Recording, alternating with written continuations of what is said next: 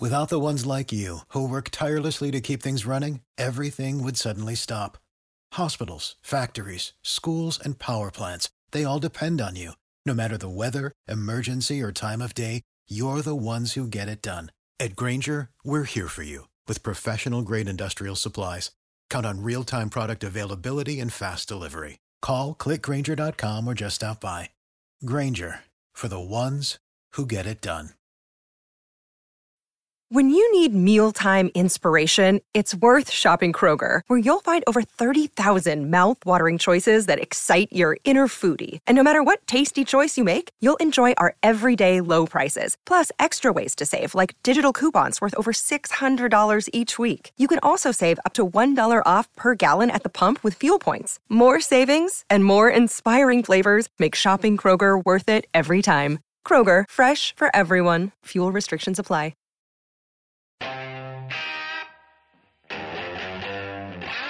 Middlekauff!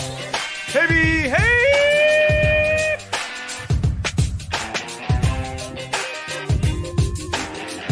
What's up, everybody? Welcome to Sunday night. Live on the YouTube channel. And uh, if you're here on YouTube, appreciate that. Hit that hit that thumbs up, hit that subscribe. I saw the the uh, Gen whatever the young kids, John, they don't thumbs up is passive aggressive, apparently. Yeah, I don't want to hear anything Thumbs up, passive aggressive. aggressive, all their crap. Uh, but uh, on YouTube, it's good. So hit that thumbs up. We appreciate it. Subscribe to the channel. And uh, if you listen to this podcast, that's awesome. Thank you, OGs or uh, new Gs. Appreciate you uh, doing the audio thing on the pod. Appreciate it very much. Niners win because I feel inside right now. I, it's not like a jubilation, like a win. Somebody just tweeted at me. Kyle Shanahan is like the Bible Belt, very conservative. Wasn't A Cowherd's thing always that the a most porn is watching the Bible Belt though? Sneaky, like you maybe not as conservative as you think that You they think, want to like, show. In, in Shanahan's mind, he dreams about throwing deep bombs, but then when it comes time to call plays, he just Well, no, K- Kyle Mm, deep that's- down, he just want he would run it seventy five thousand times a game. Like Kyle actually is like. So if he's he was not in the the Bible Bible Belt, he would never touch porn. Like Kyle just gotcha. wants to be super he would practice what he preaches. Yes, he just wants to run it. Can he trade for another running back? Because he would. He would be, you know, getting Trey Lance is like his version of telling people he watches porn, but actually just to fit in, but he actually doesn't. Hundred percent. When Kyle watched Jeff Wilson go for hundred today, his he was smiling from ear to ear. He doesn't get those catches that Justin Jefferson's making. Kyle does zero emotional impact inside his body, So mad. he just wants to watch running You backs would think run. when he watches Josh Allen, he'd be pissed. But it's actually when he watches Jeff Wilson, he's pissed. well, he when he watches Josh Allen run because he goes, he would have been a good running back. Yeah. So the same thing about Justin Fields. Like, could he play running back for me? Well, I mean, he is currently. I don't know if you saw that today, John, but he ran for more than he, he ran for a lot of yards today. Justin yeah, Fields. a one. I think like almost 150. I mean, he's. I think he's accounted. I, I added up. 13 touchdowns the last four weeks. He's he's playing decent. Uh, uh, okay, he actually threw for more than he ran for, but not by much. But he's scoring touchdowns, guy. Four Yeah. touchdowns he accounted Four, for. four, four touchdowns accounted for. Absolutely. All right. Uh, we got a lot to talk about. Before we dive into it, let's tell the people, John. First, we are sponsored by our friends, the wonderful Tito's Handmade Vodka. Uh, Tito's Handmade Vodka. The holiday season is here. So many great uh, recipes. You're hanging out, you're going out, you're spending time. Do it with Tito's. Do it with Tito's, John. Guy, I uh, because I'm booted off the Twitter. I, I went to Twitter. I typed in your name and I just scrolled and I saw that you retweeted some posts of people just drinking. It looked like someone was drinking at some football games, at a bar, at a casino, I couldn't even tell. People were having fun and I couldn't even take joy in it, even though I was drinking Tito's on my own. But I can't interact with these people. It's not you, the interaction on Instagram isn't quite the same. It's not as like direct to consumer. You know, it takes a little time. But I'm glad to see everyone boozing. Tito's and water with uh with a lemon, correct? Yeah, that's that's Tito's official drink. That's his drink. That's Tito's official drink. I, I'm more of a lime guy, not even because I necessarily know the difference in the taste. Like if you just switched it up on me, I don't think I would notice. I just go, yeah, lime. I just, it just comes out of my mouth, not lemon. So uh, I usually my drink of choice is Tito soda, lemon, or I like I've told people, I got the tall cans of uh, Arnold Palmer's Yeah. diet, and they last you, you know, they last you a while. Uh, Tito's Spice Cider Mule. I'm looking at the website right now, John. This actually sounds like a pretty good winner. I was just thinking about chili today. Uh, not that that would be a good accompaniment for a cider mule, but you know, things cooling down a little bit. Uh, three ounces of spiced apple cider, warm, one ounce of ginger beer, and uh, some Tito's handmade vodka. Sounds fantastic. I think one of the pictures you saw was at the San Diego State football game where That's I what I'm saying. Did you go have a cocktail with him? No, but the guy I got a picture from a guy who was at the game, and uh, I was walking the sidelines, and I heard promo code ham, and I turned around, and it was Grant, a listener of ours, who also had uh, it must be a very important person. He had field access pregame, and um, I think he was the one that that uh, sent a picture from from the game earlier. So. He didn't invite you to come after the game to have some Tito's. No, I kind of said to him like, "Hey, we're on the suite level, so you know whatever you guys are doing." And uh, You guys go to Dave and Buster's after the game. Dave and Buster's. I, I've went there. It's kind of over by the stadium. No, Qualcomm I, used to be. I- it's this new stadium's right by Qualcomm, but I didn't see Dave and Buster's. Yeah, it's uh, I I think it's a little out of the, you know, it's kind of weird the way the setup is there. So I can see where Dean, you know, had some. I, I understand some of his pushback over there. Uh, for those uh, who not following the the current news story, uh, we are uh, we're what, we're approaching day seven of um, of your of your Twitter being um, Kidnapped, right. just get guy slinging NFTs. You know, SBF is that the FTX guy? Yes. It could he could be behind it. Who knows? Trying to keep people off the scent. I don't know. All right, so that's the latest there. You went to Twitter and searched my name. I just you, I just go to Twitter. I don't have an account, so you have to type in people's names to find tweets. So I'd like I type in. I, I have like seven people. I like type in Schefter, type in at Haberman. Like what what do you how do you in, how do you use the app without having an account? You don't really. It sucks. So I just I did that a couple times, but you can only scroll scroll so far, and then it kicks you off. It wants you to create an account. So. I was like, I fuck this.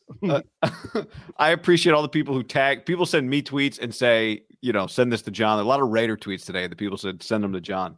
Yeah, I saw someone tag you in one of the Tito's uh, pics and say I tagged John, but he's dead. But it just a DED, and I, I laughed. Uh, we are also sponsored by Manscaped. Before we get to the football talk, let's tell you about Manscaped. Manscaped.com. Manscaped.com. Use the code HAM and the number one. Ham and the number one. It is fresh ball fall, y'all. Well, think about it, guy. What's right around the corner? Little thing Fresh called. Hanukkah. Oh. Then, then another little thing called Christmas Eve and Christmas. What do you do during that time? You get your loved ones, you get your family members, you may get some, you know, people that you do business with that work for you, presents. What do you do? Go to manscaped.com, use the promo code HAM and the number one. Get them some trimmers. I've given, we've gotten so many boxes of Manscapes over the years, and I've given them out. I've never once had anyone complain that I handed it to. Not only do they not complain, they're excited once they get the box. Lawnmower 4.0, LED light, USB charger, waterproof, no snags, no nicks, never cut myself one time. No sticks, no stems. No, sticky, icky, icky. 20% off. Join the 6 million men worldwide who trust Manscaped. 20% off manscaped.com plus free shipping when you use the code HAM and the number one. You can also get the platinum package, 10 parts, everything you know and love about the performance package, plus some shower goodies included to elevate your grooming game to platinum. Manscaped will even throw in uh, two free gifts in the plat- platinum package 4.0, the boxers and the shed travel bag. Go to manscaped.com, 20% off free shipping with the code HAM1. 20% off free shipping at manscaped.com and use the code HAM1. Manscaped, clear out the leaves. It's your tree trunk's time to shine. There you go. You notice on Robbie Gould's missed extra point, it's the classic like D cell in a bunker. You know, you try to hit it really easy, and then Yeah. all of a sudden you just catch sand and the ball does not go where. Did you see how easy he tried to hit it with his little foot? It's like Robbie, you got to kind of follow through. And the next one, when he kicked the basically the game clinching field goal, I, it didn't actually even matter. Much more of a follow through. Like Robbie, fall, I, I'm not a special teams guy, but I'm going to go on a quick rant. Follow through your kicks. And Wishnowsky, as you text me during the game, whatever you got going on with this cocked thing, you're off to the side, kicking it to the left. The banana stop. boat. Just, just kick it fucking down the middle for the love of God. Whatever you got doing, I understand Kyle is calling offensive plays and dreaming of power sweeps. Doesn't give a shit about punting or kicking. That was completely embarrassing. Whatever Wishnowsky was attempting to do tonight. Overthink. Yeah, I mean, special teams too much time. I would, I would enroll special teams in like some uh, language classes. Just give those guys something else to occupy their time, so they can't spend all their time coming up with tricky new ways to kick the football. Uh, I think we've invented all the ways that already exist to kick the football. How's the head coach not paying attention and going, "Hey, Mitch, hate special teams, Johnny? Hate special teams. He despises it. He He he, it. he doesn't even And watch." It, he didn't want to watch tape when it came to the draft. He doesn't want to. He's got the worst special teams, one of the worst special teams groups in the league again. Uh, does not care. What about when Tirico's like, you notice wants he's way off to the side here? It's like, well, Mike, I, every other punter I've ever seen in my entire life just stands behind the snapper. You know, we're not reinventing the wheel here, Mitch. Uh, again, I, he's had some good ones in the past, but twice, John. It's it's I as a bad golfer. There was a, a round once where I was hitting the draw well, but with some weird, you know, my swing was into out, my wrists were flipping at the end. It was just seven degrees this way, four degrees this way. Sometimes it just lines up and it was working. Well, anytime I ever try to do it again, it is just full on driver heel, duck hook left. Doesn't work. And that's what I saw today in the punt game was was draws that were actually just straight on hooks. And you even Tirico was like, "Oh, here comes the banana boat or whatever it's called again." and, how, how and then you the ball would just end up seven yards out of bounds, like there was forty miles of wind. the way Mike was talking about it was almost, and you, for those listening, don't quite understand this. These guys went to practice on Friday and they get special access that the other media doesn't. Well, they're not talking to like Kyle and DeMeco. You know why? They're running practice. Who are they talking to? Fucking Mitch and Robbie are shooting the shit with him on the sideline. And Mitch is telling him all these ideas he's have. Tirico's eating it up, you know, probably telling Robbie Gould some Tiger Woods stories. And he leaves like, I got some sweet nuggets. Like, no, we don't want the banana boat. We don't want these draws. Robbie, let's just fall through your kicks. I'm not special team 101 here, but holy cannoli. But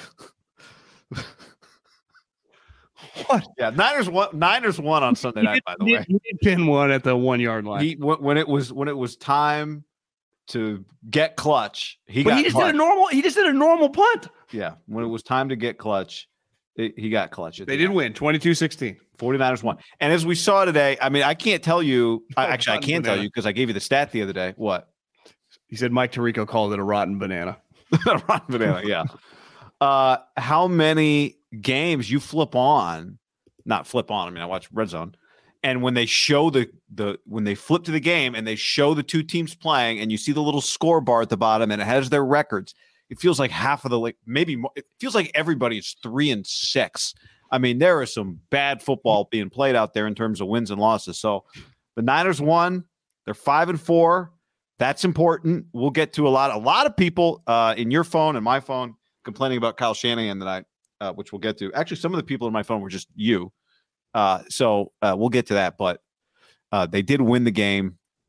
It was not pretty, but they they they did the most important thing. Yeah, I mean, you do not get style points. Like people were complaining on Saturday night about Tennessee running up the score in Missouri, and they had to run up the score. They're they're trying to get into the playoffs, right? It makes sense in college football for Michigan, for Ohio State, for some of these teams to run up the score, especially now that we had some losses the other night. That's going to fucking open this thing up. Like winning a game fifty to twenty instead of winning a game thirty to twenty is important there is one sport that it does not matter one iota, and that is the NFL. Like in college, it matters. Eh, Maybe even in high school, it matters. In the NFL, it does not mean shit. No matter how ugly a game looks, no matter how good a game looks, the only thing that matters is you win the game. At one point in time, I looked up, the Bears were kicking the Lions' ass. Then all of a sudden, the Lions won the game. So it's like, yeah, Justin Fields has made all these plays the last couple weeks. They've lost the last couple weeks Bills were And- kicking the Vikings' ass. kicking their ass up 10 points, driving in, and then it all flipped 10 minutes to go. The only thing that matters is winning and losing. So we can nitpick and we will dive into this because I think when you're a good team, like if we were doing a Chiefs podcast, they're kind of rolling now, but you would individually talk about things like they need to work on this. It's all about like, can you win playoff games? And that's now that the Niners are head above water and somehow, you know, above 500. Because for a split second, I would say my confidence level was ebbing and flowing throughout this night. There was a point in time where I wouldn't say I was I was resigned to they were going to lose, but I was like, well, if they do lose and they're 4 and 5, right? Would that have been their record? Yeah. They're 4 and 5. I was like, well, they were 4 and 5 last year. That's how I justified it in my head. But that's not a good place to be. No. And all win this game, you get to five and four. You now get Monday night in Mexico against probably Colt McCoy and just a terrible body. Even when that team wins, that body language. I mean, Kyler, can you just smile on the sideline for the love of God? He is just a mopey guy. Uh, but like you have a very good chance to get a little redemption with either a banged up Kyler or Colt McCoy that you've put yourself in a position now to kind of get rolling. And they showed right at the end of the game before I pressed power to hop on with you. They had the list of the Niners' upcoming opponents. Like a lot of their records aren't good. Like you said, like that's part of the NFL.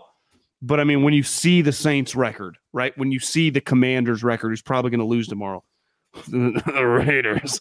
I mean, they, they got some teams that, you know, I, and I do think when when well, the we Raiders at, aren't part of the group, John. They're the second worst record in the NFL. true, not- but but I think when we look at the CJ Stroud right now. when we look at the Cardinals, like they, they got Ertz was carted off today. Like that's a team that Yeah. I haven't seen the spread, but the Niners are going to be favored in that game on a.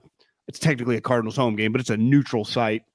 Who, who I mean, I would imagine the Car- the 49ers have more fans. But my point is, like, be one thing, like, well, you're favored against the Cardinals and you're four and five. Like, you're five and four. You win that game. You're six and four. All of a sudden, it feels like you got some momentum.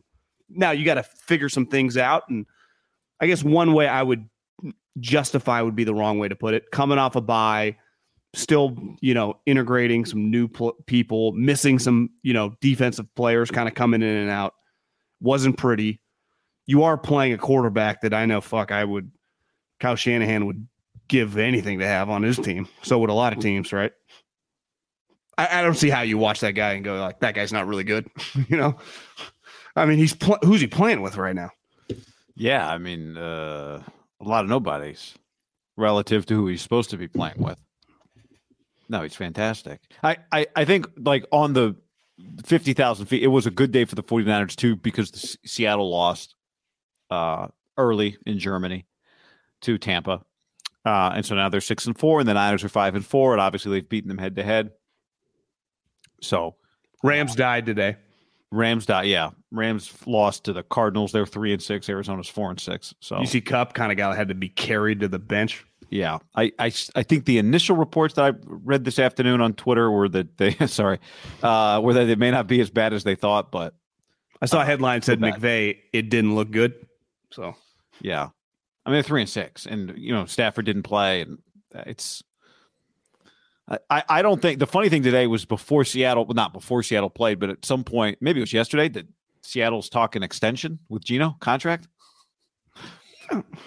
Which you know, okay, whatever. It, it would but I don't. I don't think it's crazy if you do friendly. like three for sixty, guarantee forty. Right. What else are you gonna? What are your other options, guy? Yeah, I mean, you're not in a position to draft a guy at this point, but you've played 10 games. Let's just long way to go. Deshaun Deshaun Watson, was a first overall a, a number, a first round pick. I just mean if you can get him, I'm not paying him like eighty million dollars, but if you get him for guarantee him twenty five million dollars, you'd pay him to. yeah, I mean, you're right. The odds are you're not going to upgrade this offseason, but Plus, you can still draft a guy if you feel necessary. yeah, Because I don't know if you noticed, Denver lost again, I did notice that Denver lost again. but they're still not in last place in their division. You notice that? I also noticed that, John, again, there's a lot of three that they have three wins. There's a lot of teams with three. There's only one team in the NFL with two. There's only one team in the NFL with one. The Raiders have two. The Texans have one. Kind of crazy. The Niners and the Chargers have the same record, but I mean that's what happened. the Chargers did come in at five and three, so if they would have won this game, they'd have been in pretty good shape. Now Yeah. they play the Chiefs. Yeah. I guess they get the Chiefs at home, right? Because they played Kansas City, whatever second night week. now. But I mean, you know, now they lose that game, they're five and five. But whatever. The AFC is they're- probably still a playoff team, unless the fighting Colts. Char- Chargers Chiefs Sunday night next week. Yeah, because I, I think uh, they got flexed into it. I think it's what Tirico was saying. Isn't that next Sunday? Oh yeah, I guess we're in week eleven next week, right? I saw one of the uh one of the who Mike Reiss, ESPN, tweeted today. He's like, Raiders have a who's was there? They have a late season Sunday night game. I don't remember who it is. He's like, you, you, you gotta wonder. It's oh Raiders Patriots, week fifteen. Oh yeah, because he's a Patriot guy. If they're gonna get booted out of that, He's like, you gotta wonder if that game's gonna get flexed. I'm like, uh, Mike, no, you don't. You don't have to wonder. it's getting flexed. adios. Uh, Mike on the stream says, "You guys too cocky for a Jimmy Oh, which reminds me, I saw. Well, well, I'll get to Jimmy coming up later. Um, let's talk about what I think a lot of people came out of that game feeling. We started it with some positivity. There's some other good things to talk about. But I think like the general feeling from people, you're getting text DMs, I'm getting text DMs. I got a text. I had a thread going with a buddy who was just that Niners last drive was just furious. Not even a Niner fan. He's like, I don't watch the Niners a lot, but why are they so boring on offense? Guy, I'm scr- I was screaming at my TV at a, at a principle of you, you have an all star team on offense, and I get you have wet dreams to run plays. I'm, I'm not even trying to be funny. I mean, this I, I have never seen a modern day coach love running as much, especially a younger coach. He's addicted to running, guy. He's addicted to running the ball, which I'm all for because there is an element of toughness that comes along with that. Like I, I like that to be the ethos of your team. I have no problem with it. I, I'm a big Jim Harbaugh guy. Same thing. He's wired like that.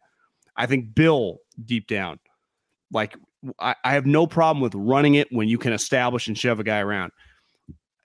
They had clear mismatches on the outside. Like they can't cover Brandon Aiyuk. Like they, can't cover Jauan Jennings.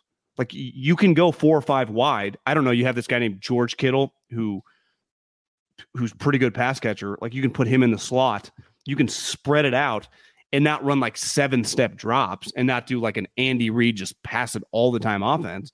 But it was pretty clear that like you were going to be able to throw it around, get rid of the ball quickly.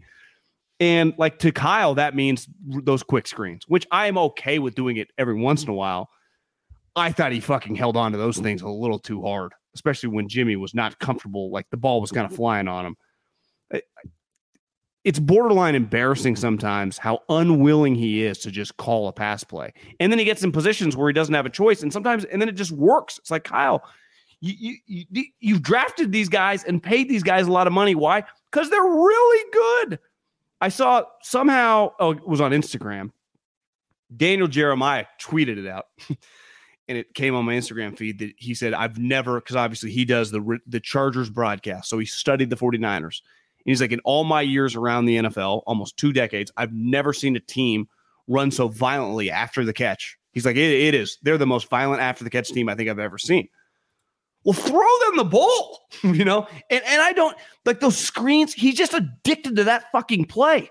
It how often is that play honestly going to work? And you have one of the great screen players of all time in Deebo Samuel. Can you just run him like a slant? Can you just run him a quick out?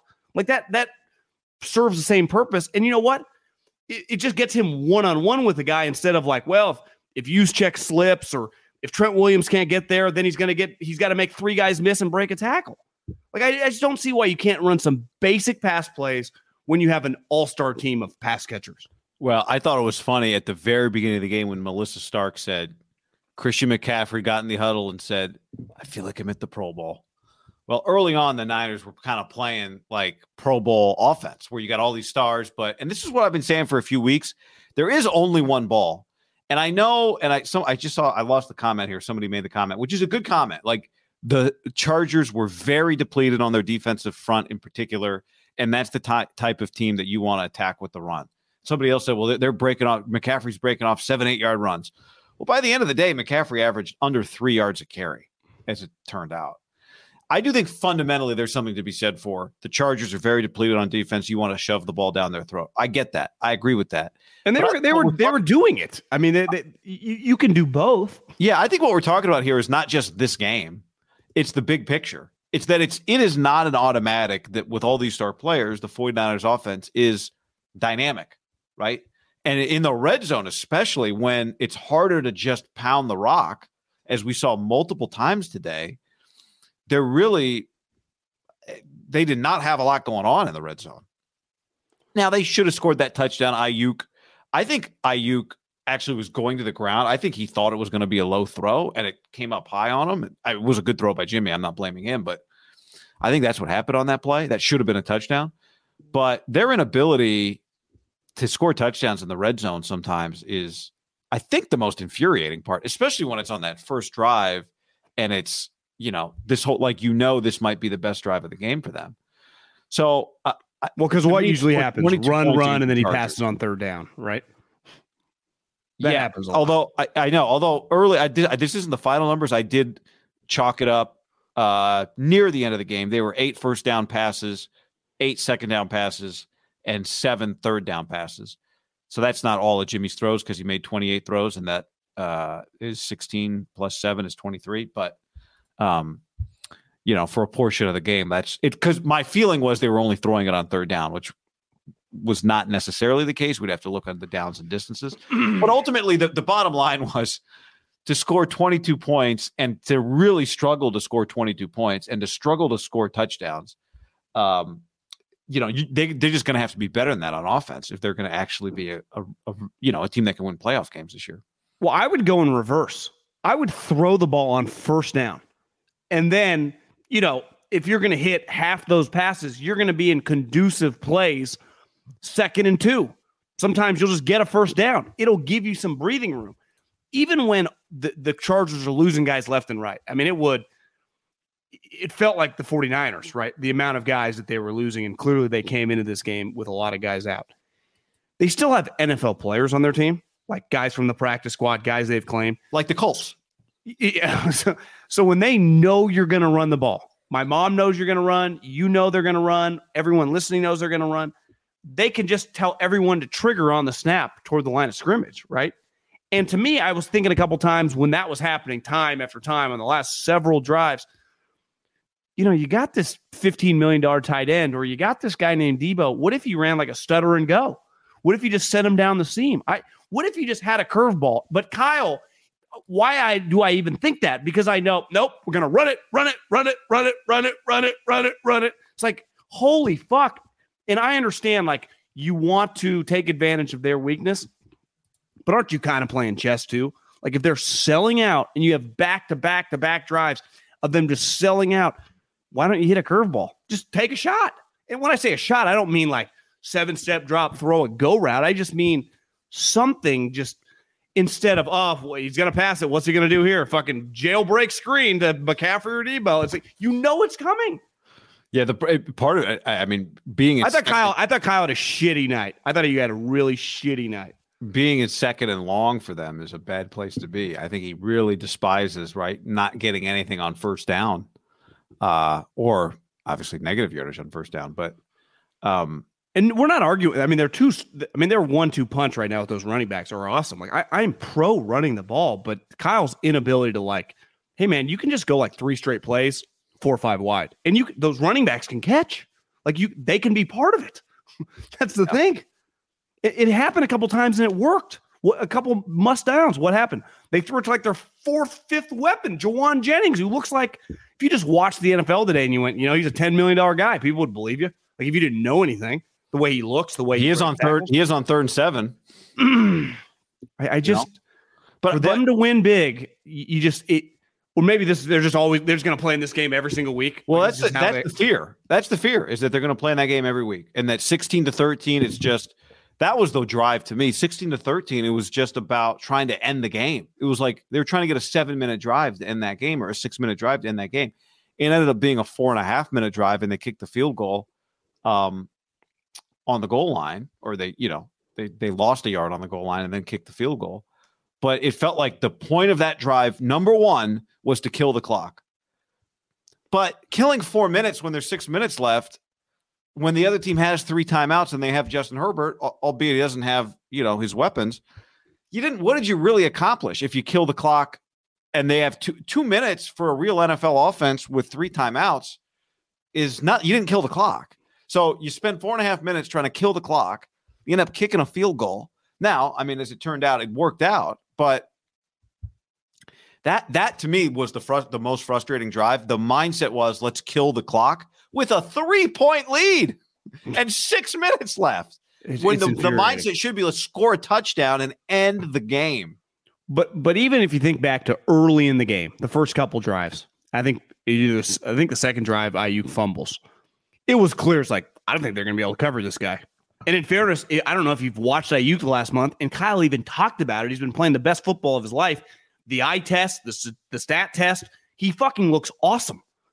Feed him the rock, like, or, or just keep feet, keep using him throughout first, second, and third downs. Yeah. I, but I did think like he ends the game with six catches for 84 yards. He probably felt like, but like Kittle had two catches or one catch, one, two targets, one catch. At this point, comparing Kittle and Kelce.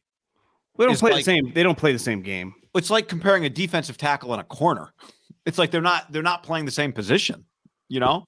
And it's not a that, that is not a negative on George. It's just they are not to compare those two guys. But but but but It's as like they're two. It's like saying they're two great defensive players, and one of them's Warren Sapp and one of them's Deion Sanders.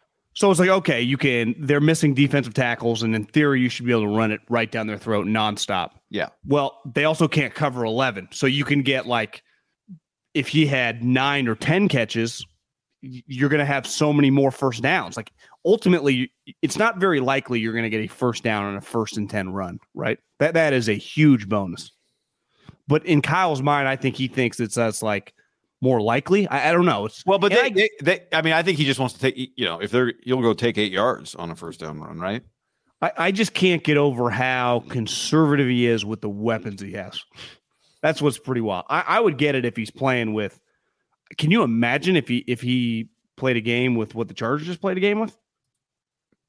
I don't know what he'd do. Yep. Oh, I do. He just handed Ekeler all the time. It looked the same. That's the point. It would look that that is the point, John. It would look the same, right? That's a pro. He's got to be better. Yeah, I, I you know, I, it doesn't always have to be running back. You know, McCaffrey throwing the ball on some throwback. pass. It's not about doing crazy shit necessarily, but in theory, somebody should be open because they're all so hard to cover, and this defense is selling out. You know, for the run. The other thing is, at this point in Where was time, the well, to, to me, wide open out of nowhere? Where was that play? Well, to me, early in a season, you know, every team starts like your your team doesn't carry over. So last year, just because they made the NFC Championship game and they were tough as shit, they're not guaranteed to be the same thing, right? It's every coach says that there's turnover with players, there's new guys that start. But like it's pretty clear, like the team's tough. like I, no one has any qualms. Like, do, they got guys you want to go to war with? They do. We know it. Like no one questions. Like, can you get in the trenches with these boys? Fuck yes. Okay. The, the, the goal now should be kicking ass and taking names. No, it's like we gotta establish. No, you don't. Like you're tougher than the Chargers. That that before the game is even snapped. They got like three guys that can hang with your toughness. Khalil Mack, Derwin James, like Herbert. Other than that, you're tougher than them. Okay. So how can you get to like 30 plus points where they can't sniff that instead of like, let's just hold on for dear life with our 19? You know, like, Exactly. oh my God, this is crazy. How does he, Kyle, you want to know how you went from a 40 year old to now being 43 and looking like you're 56 because you're playing like this. You, eh, fuck, Andy's looked the same now for like seven years. He's having a blast. Like you can throw some touchdowns and everyone breathes a little bit easier. Wasn't the Rams game fun? Let's just let's just score some touchdowns. Not the old fashioned way of just running up the gut, run up the gut. They don't see this coming. Let's hit the edge. No, Kyle, they do. You know, I, no one disputes you're not the undisputed run game king in the NFL. Like you, you got all these markets cornered. Team's tough as shit. You guys got a great run game, but there are times in the game like they can't cover some of these guys. You can throw them the ball past the line of scrimmage, and it, they did it a couple times, and it worked easily. I mean, what would Justin Herbert have done? Can I, can I just borrow Brandon Aiyuk? Can, can I just borrow Jauan Jennings? Kyle's like, no, I need him to run block Or have the level. or have two Austin Ekelers like you guys have, right? I, They I got just- two of them. They got the two of them. Plus, they got Deebo. And I'm not blaming Kittle, by the way. Like he he's got to help block clearly. No, it's his role. Like they need that. I don't know if you saw the clip, McGlinchey on the on the third and goal, but just I, I, Geoff Schwartz can break it down. I guess I missed. I didn't block anybody, and his guy made the play. Um, and then the Niners kicked the field goal. So, uh, and I don't, you know, Is it the, end of the, the, Mack the one that got to 22? Like the final drive before they kicked yeah, where off? Elijah Mitchell went down that play. So you're saying that guy came in and flipped. Yeah. He did kind of trip on that, but you're saying McGlinchey didn't touch a soul. Well, I yeah, I think McGlinchey maybe he did trip. I only saw a clip just real quick, so I'm not, I'm not into. I thought I thought Elijah kind of tripped, but I did too.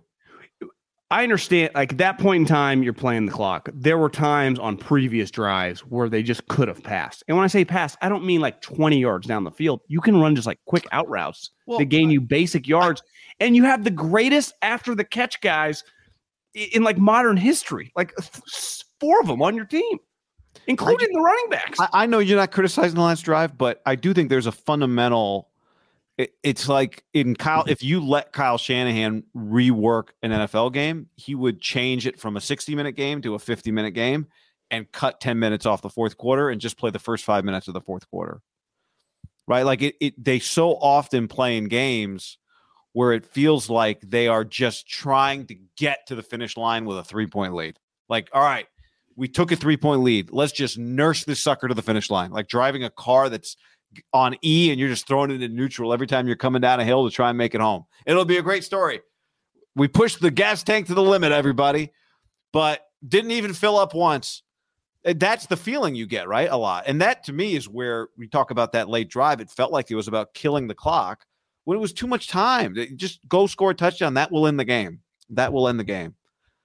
So when Eric on the stream says, Why is every Niner game a roller coaster? I think it's partly that, that it's like get a lead and then just nurse that bad boy all the way to the end. And it puts the defense in these spots where all of a sudden they're like, all right, fellas, two minutes left. The other quarterback's got three timeouts. Don't let him get a field goal. Well, you you know the drives where a team has one less than their full arsenal of timeouts. So it's like you get to that third down, you're like, well, we run it, take 40 seconds off the clock. Let's say if it's like, you know, at the two minute warning, get them down at minimum to 120. They got no timeouts. Or do we go for the kill shot? The Niners weren't even in that position. It was like they got all their timeouts, Kyle.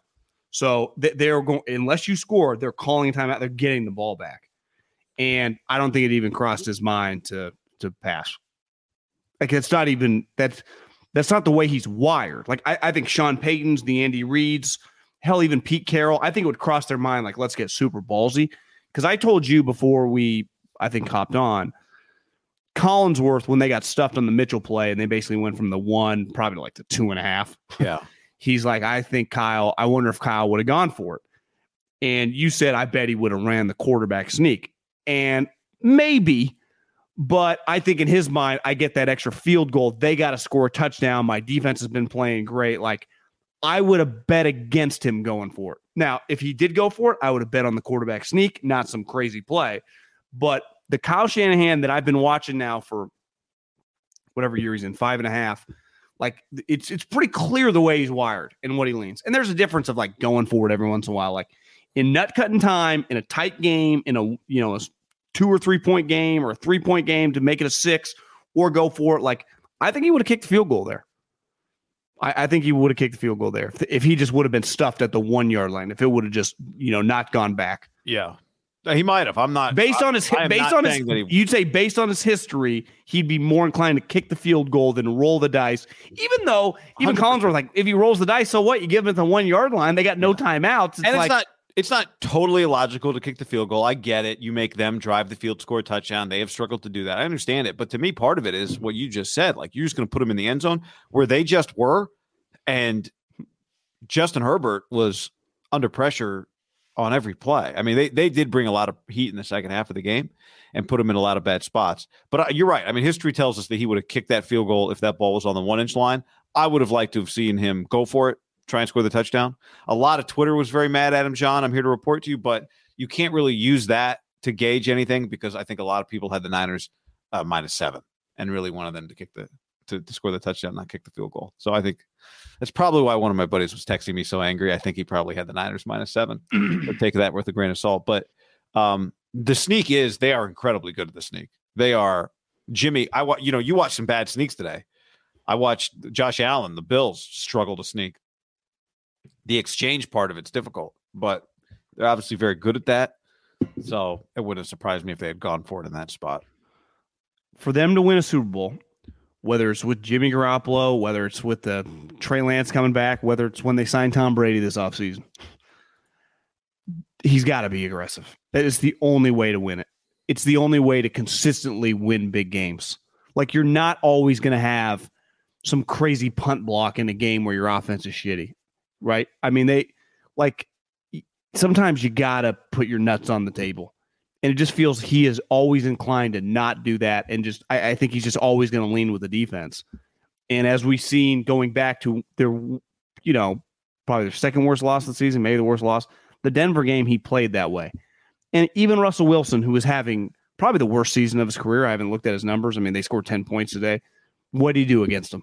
Pulled a Russell Wilson drive out of the hat and beat when their defense was fully healthy at the time and drove right down the field because football's hard. And the, the one thing I do agree with the analytical elites is like they just tend to be more aggressive. Like I'm cool with taking field goals in certain spots, like Sean McDermott not taking the field goal up 10 when they're not doing shit, and then he goes for it and they throw a pick. Like that was a devastating uh, momentum transition. But in a position where it's like, Kyle, you can stick a knife in their throat. And even if you don't, even if you miss their throat, the defense is right there and they're pinned up against it. He's just not inclined to do that. Like even then when he kicks the field goal and then he kicks off to him, if you told me he went for it at the two yard line, I wouldn't have been critical of him. I, I wouldn't have, and, and they would have got stuffed. Then they kick the ball off, and it's like, well, he doesn't even get close to the end zone. I'm just thinking, what if this guy ran it back? He didn't, but I, am just saying, like, it crossed my mind when he caught it at like the seven yard line with 100%. a lot of space. I'm just yeah. like, if you fail, you position, know where they're going to have the ball on the one. on the one, and your defense can already kind of basically they can swarm. Your defense is fast. It's going to be hard for them to go 50 yards given who they're playing with. But that's just not the way he thinks. And I'm just, I, I'm not the most conservative individual by nature in terms of like being aggressive with my life. So I, I, don't relate to that that well, especially when you have the advantage. Like Kyle, you have the players. Like, like when some people yell, you know, the number of guys over the years have gotten mad when people don't go for it, like with the shitty teams. Like, well, they have the worst offense in the league. Their offensive line's awful. It's like Kyle, you are lo- you got a loaded gun here. So even if you miss, like you're shooting hollow points here, buddy. And even when he tries to be aggressive, it's like, God, Kyle, you're running these fucking jailbreak screens just because it worked against Chicago. It's like you're making it so hard on Deebo. I'd rather just have you hand the ball to him. Or so I, lo- I, prefer. He loves that. that. He loves that play way more than I do. I'll tell you that much. Yeah. I, I, I, I wouldn't say I'd scrap the play, but I, I would kind of move on from it a little bit. And then every once in a while, it'll just if the throw's right, it can just be an automatic eight, and sometimes it's a touchdown. But I, I'm with you. I I do think there is a part of this that is, I mean, a larger part of it, whatever the percentage is, 80% of it, that's just fundamentally who he is. I do think part of it is uh, a general lack of trust in Jimmy Garoppolo, even though Jimmy made some, the, the throw that Garoppolo made to Aiyuk on third down and long was very good. I mean, he made some really good throws today. But I do think that part of it is he's your quarterback, though, guy. You're in the boat with him. You no, I get choice. it, but I but we, with a lead, trailing, whatever, like there is a fundamental one of this team's fundamental flaws, and we've talked about it for years, is that they can't strike quickly. They just generally don't. Right? It takes it's so I always I've been calling it the Princeton offense for years. It takes seven things to go well: backdoor cut, good screen, good good block on the backside, nice fundamental bounce pass, nice catch, layup, two feet, both feet, right hand, left hand. Like it just it takes all of this stuff consistently. That's not new with them, and that's not. Well, the, co- the coach calls a lot of run plays on drives, so I mean that's slow. It takes that takes some time. I would say. Yeah, but when just, Jimmy's I, off. But but I think it's. I mean, it's not debatable that they cannot. They do not strike. They cannot strike quickly with any consistency. They don't get the ball down the field effectively, like twenty yards over the middle, over the top, forty yards over the top. And I know people. Oh, look at the yards per attempt. Yeah, I know. I see the throws. I watch the game. They don't put it over the top of anybody for the most part. They don't hit that throw. They tried like three times to Danny Gray. I haven't seen him in weeks. Yeah. Just gave up on it. Like that's yeah. over. That play that. doesn't work. Right? They gave up on it. They don't do that. They they cannot. I they cannot consistently do it. They just can't. Well, they hit Aiyuk a couple times over the middle of the day on some explosive throws. Yes, but I mean, you, those plays are different than the over the top throws that I'm talking about. Yeah, but I'm not even asking for over the top. No, I'm just asking for I'm like just a ten saying, yard I, out. I, I no, I, I, this is a separate point from the point you're making. I think fundamentally what what he wants to do and what he is is what you're saying. But I do think we have to acknowledge that part of this is also they are they are offensively limited because that is not a strength of Jimmy. It's not a strength of Jimmy Garoppolo. It is not and, a part of his and game. they don't really have. I mean, Aiyuk in theory could be. Deebo's not. Kittle's a tight end. Jauan Jennings is not. They, they don't have a deep quote unquote threat. I, I would say a true, you know, a guy that truly I, I, I, guess. I mean, I don't know. I, I would throw a ball. I, I, would just call the plays. I mean, that's no, they, but they don't. I, mean, you and I watch practice. Like D, that's not Deebo's not running go routes on people. Well, no, not on Debo. But I'm just saying, I, I think Aiyuk can run a go route. I do yeah, believe he could. I, I would think. I mean, I bet if we watch his college just, tape, we'd see him. He just doesn't call the play. Yeah, I, I think he doesn't call the play because it doesn't work. Because Jimmy doesn't hit it. Jimmy does other things well. But the only way you know something doesn't work, the only way is if you run into game. But Not I think they've. I, I, yeah, I I'm pretty confident it doesn't work. I've seen Jimmy throw the deep ball over the top enough to know it, they don't hit it. What about his rollout to Ray Ray? That was one of the best plays of his life, I think. And I'm not I, seriously like it was an incredible. What does he make that play? In that practice with the trainers, he used to work on that. Remember? Yeah, I guess you're right. That was a really strong throw. It was good. Hit Ray Ray. Good. That's a great little like Ray Ray was just sitting there, and then he knows when he scrambles to just go deep. That was genius. Yeah, it was kind of like the McCaffrey touchdown against the Rams, kind of. But yeah, so that was a really, really it was a deep explosive play where the guy was actually just stopped in the line of scrimmage and took off. It was a delay. It's like a delayed steal, a delayed go route, which I. But he only he only delays and takes off because Jimmy moves. Right? If Jimmy doesn't move, he doesn't budge. No, he's the safety valve. Yeah. Scramble drill or whatever. That, well, remember we talked to, to Donte Whitner about it on the show, and if you missed Donte the other day, it was really good. But he was like, "No, it's just scramble rules. That's just you just go." Just, and those are that is scramble rules, right? You yeah. when you're onto this guy's side, you go. Especially yeah. he had a linebacker on him. Can't remember Ray Ray. I don't know if you checked Ray Ray's Instagram. He Ray Ray's fly cat man. I think you sent me some. You sent me a photo of Ray Ray's outfit the other day. Yeah, he had like bell bottoms on. You know, Ray Ray's got some curveballs. John, before we go any further, let's tell the people about our friends at sleepnumber.com slash ham. Sleepnumber.com slash ham. Whether you like it sleeping a little softer, like Middlekauff, sleep number 40. Or me, a little firmer, a little firmer, 55. Sleepnumber.com slash ham. Choose proven quality sleep from Sleep Number and discover special offers for a limited time right now at sleepnumber.com slash ham. Yep. Sleep Number, turn the lights off, get a good night's sleep, cool, cool down the room. That's key. Cool down the room. I like it ice cold. Don't sleep too hot, hard to get a good night's sleep. Don't sleep too cold Try to find the right uh, temperature. Try to find the right outfit. I, am a just a basketball shorts that it guy. Right outfit. If, if, I sleep with a shirt guy, I don't sleep. Yeah. I cannot. When I see these movies of men sleeping in pajamas, my first reaction is like, is this guy really sleeping? Like, because I can't sleep with. Can you sleep in pants? I can't sleep in pants. Nope. nope. It's 17 degrees. I will be in boxers, and that's it. It'd be impossible for me to fall asleep in pants with a leg out. yeah, it, it just wouldn't even work. But uh, can't recommend enough. You get in a sleep number, you put on your right outfit, you'll be sleeping like a baby.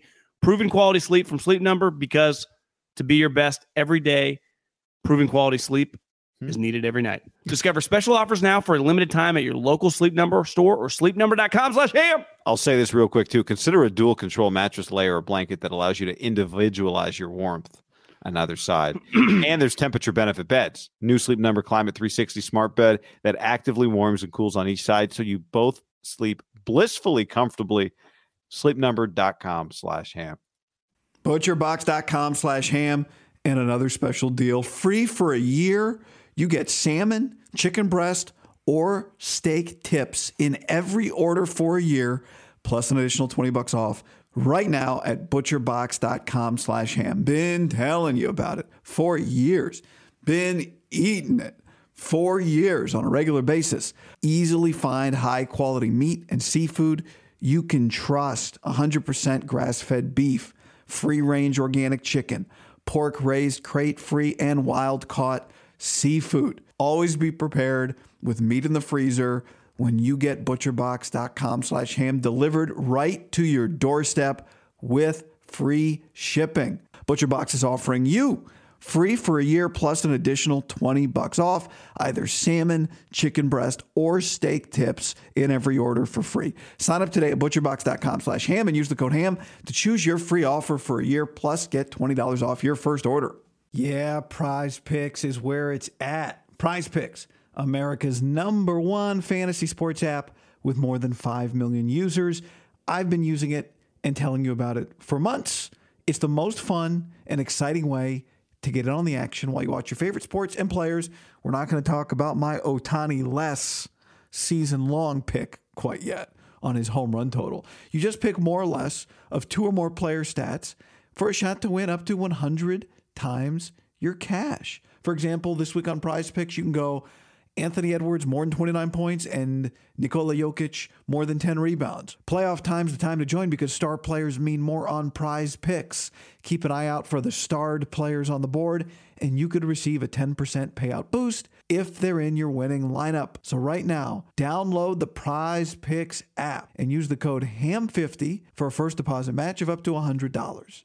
Prize Picks, code HAM50 First deposit match up to 100 bucks. Prize picks, pick more, pick less. It's that easy. What's up, everybody? It's your old friend, John Middlekauff. I'm here to tell you about our friends at Game Time. Here's what I need you to do go to your smartphone, download a little app called Game Time. Baseball season's in full swing. Oracle Park. Been there a million times. Never doesn't live up to the hype. Go get yourself some garlic fries, a brewski, maybe uh, some ice cream. They have very good Ghirardelli ice cream there.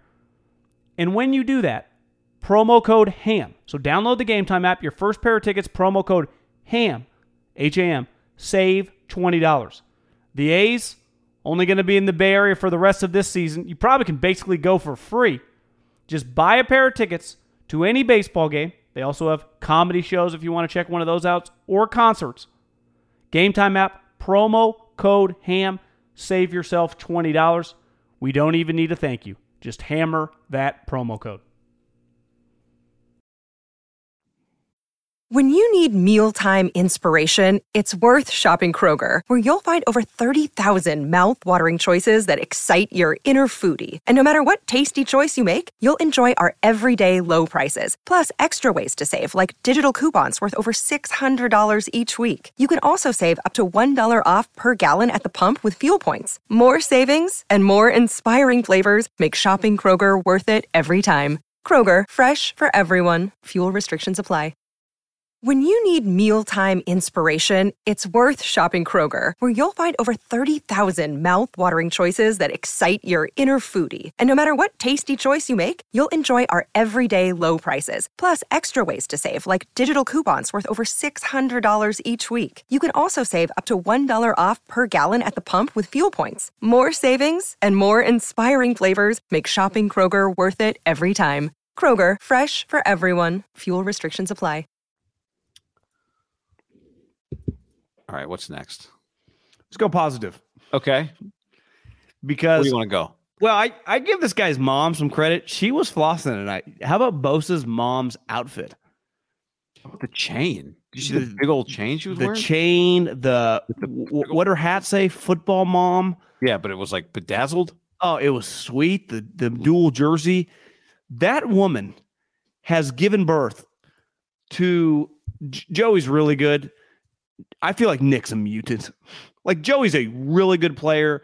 You feel very good about him going the top five. When he's on the field, he's been fantastic. Nick is on a different level. Nick's stance that he's got going now, and he's always had it. I feel like it's even getting he's personalizing a little bit. This sprinter stance that it's it feels like every time the ball is snapped, he's got a chance to just wreck shop. And he had his ninth, ninth sack tonight, nine and a half sacks. At the end of the game, on multiple drives, he was all over fucking Herbert. I mean, one play, he had a 360 on the final drive. I guess it wasn't technically the final drive, but and then, then Kyle did a quick three and out field goal. You're talking about the end zone, the the Chargers end zone drive where they were in the Yeah, he did this 360 on the tackle, and luckily the guard came to help and clipped him, or he would have killed Herbert. He he just looks. He's everything you want when you draft a guy really high and you want to build your defense around the guy. And I also think he took some shit last year because you know I don't think he quite played at his level. He just got paid. I think by the end of the season, he said he felt pressure to live up to the hype. And by the end of the season, remember Fred was awesome. It- that I remember the Packer game and the Cowboy game in the playoffs. Like Fred Warner was everything you'd want out of a star linebacker. He's dominated this year, and he was like when Greenlaw got thrown out of the game, and you, there's I despise throwing an athlete out of a game. I didn't know they were throwing NFL hmm. guys out of games, John. I'll be honest with you. it, it's it's it really bothers me. I was I, I was stunned when they threw an, when they threw Dre Greenlaw out of that game. I was as well. But I, I wasn't that worried because 54 makes every tackle. And there was a screenplay where he triggered so fast, even Collinsworth, like, I best screen linebacker I've ever seen. he those two guys were kicking the shit out of everyone tonight. Uh, four quarterback hurries, three TFLs. I don't know if that counts on the on the. I think it was the second down play, the second or the third down play when Herbert was in his end zone at the end of the game. Bosa took Foster Sarell, the right tackle, making his first career start at right tackle, just basically to the goalpost, to the base of the goalpost. And he never got to Herbert because he got like kind of, I don't know if I'd have to see it. Maybe Sorrell like kind of hugged him and took him with him.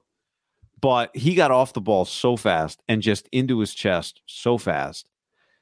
It is everything that every guy says they are in the spring is what Bosa actually is. You know, when the spring starts and it's like, I'm back faster than ever. I'm in the best shape of my life. It was like I've fish only diet, fish only diet, no sodas, cut sugars, Yeah. climbing Mount Everest. I'm ready. And just most times it's, you know, you're playing against a, a bunch of other guys and they're also in the best shape of their life, quote unquote. And it all comes out in the wash. Not with Nick. He said he was better than he's been, faster than he's ever been. And he, I think that's the part with him is he does look like he's better than he's ever been this year. What about the end around play they tried to get him on Chief style and he grabbed him and Collinsworth dropped a that's why you lift all them weights and he grabbed him and then the other hand got him. Khalil had a play like that earlier in the game too. I mean they those guys get their paws on you. But you see like if you just watch football, a lot of guys get the one hand, they slip out. Like it's it's probably you got to be a little stronger than even you think for the bigger guys and they they both grabbed them whoof, and the guy stopped quick. he like sat down and was just holding just holding on to him. There was nowhere Yeah, for the guy to go. Just okay, drag me like a sled. You're not going to be able to. But you're right. Fred Fred was all over the place. When when it's weird, right? I don't know that you usually think of defensive players as being on or off, even though of course they are. Right? You can have a bad game with your eyes. You can start tr- trying to do things outside of your role. You hear defensive coaches talk about that a lot, trying to make a play that isn't yours to make, and it, then you start pushing or pressing and pressing. Well, it throws out the whole defense when you take out a gap. Like it's all gap scheme, or I mean, gap sound, right? So if I have a gap, you have a gap, the next guy has a gap. Well, if I think the guy's going in your gap and I come over there, then he cuts to my gap and he goes for 40, like that's my fault, even Yeah. though it might look like it. Did you see how fast Middlekauff was in that gap? No, you fucked up. Yeah. Where plays get like- made when you screw up, you know? it feels like Fred at times it's kind of been like that. Like he's kind of, but right, right now he is.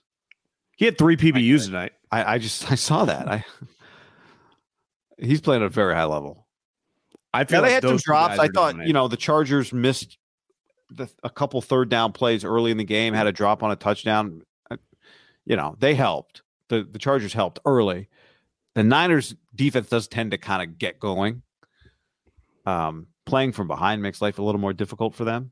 There was the one play that it looked like he was throwing it to Hufanga's guy, but he was actually throwing it to the other guy, and Yeah. he hit him, and they ended up, I think, holding him to a field goal on the drive. They had a false start on that on that drive. But, Yeah, but that visual of like I missed him. Oh my god, what?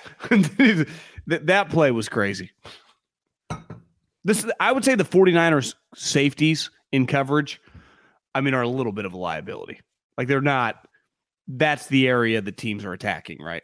Feels like those guys are usually chasing when you feel relatively close. Like their corners, unlike last year, are not getting smoke left and right. Now, tonight's a bad example. They're missing Mike Allen and Keenan or Mike Williams and Keenan Allen.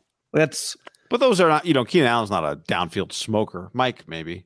No, but I'm just it just would have helped them. I mean, if those two guys are healthy, the ebb and flow of those two guys it would have been a little bit of a problem tonight. Because the Niners came in, they they just you know they had a bye week kind of meh to them. Yeah. Bosa Malaise. and Fred didn't. Yeah. Kyle did. Devin says fast small receivers like DeAndre Carter and Mecole Hardman are dangerous to our slowish or slower ish secondary.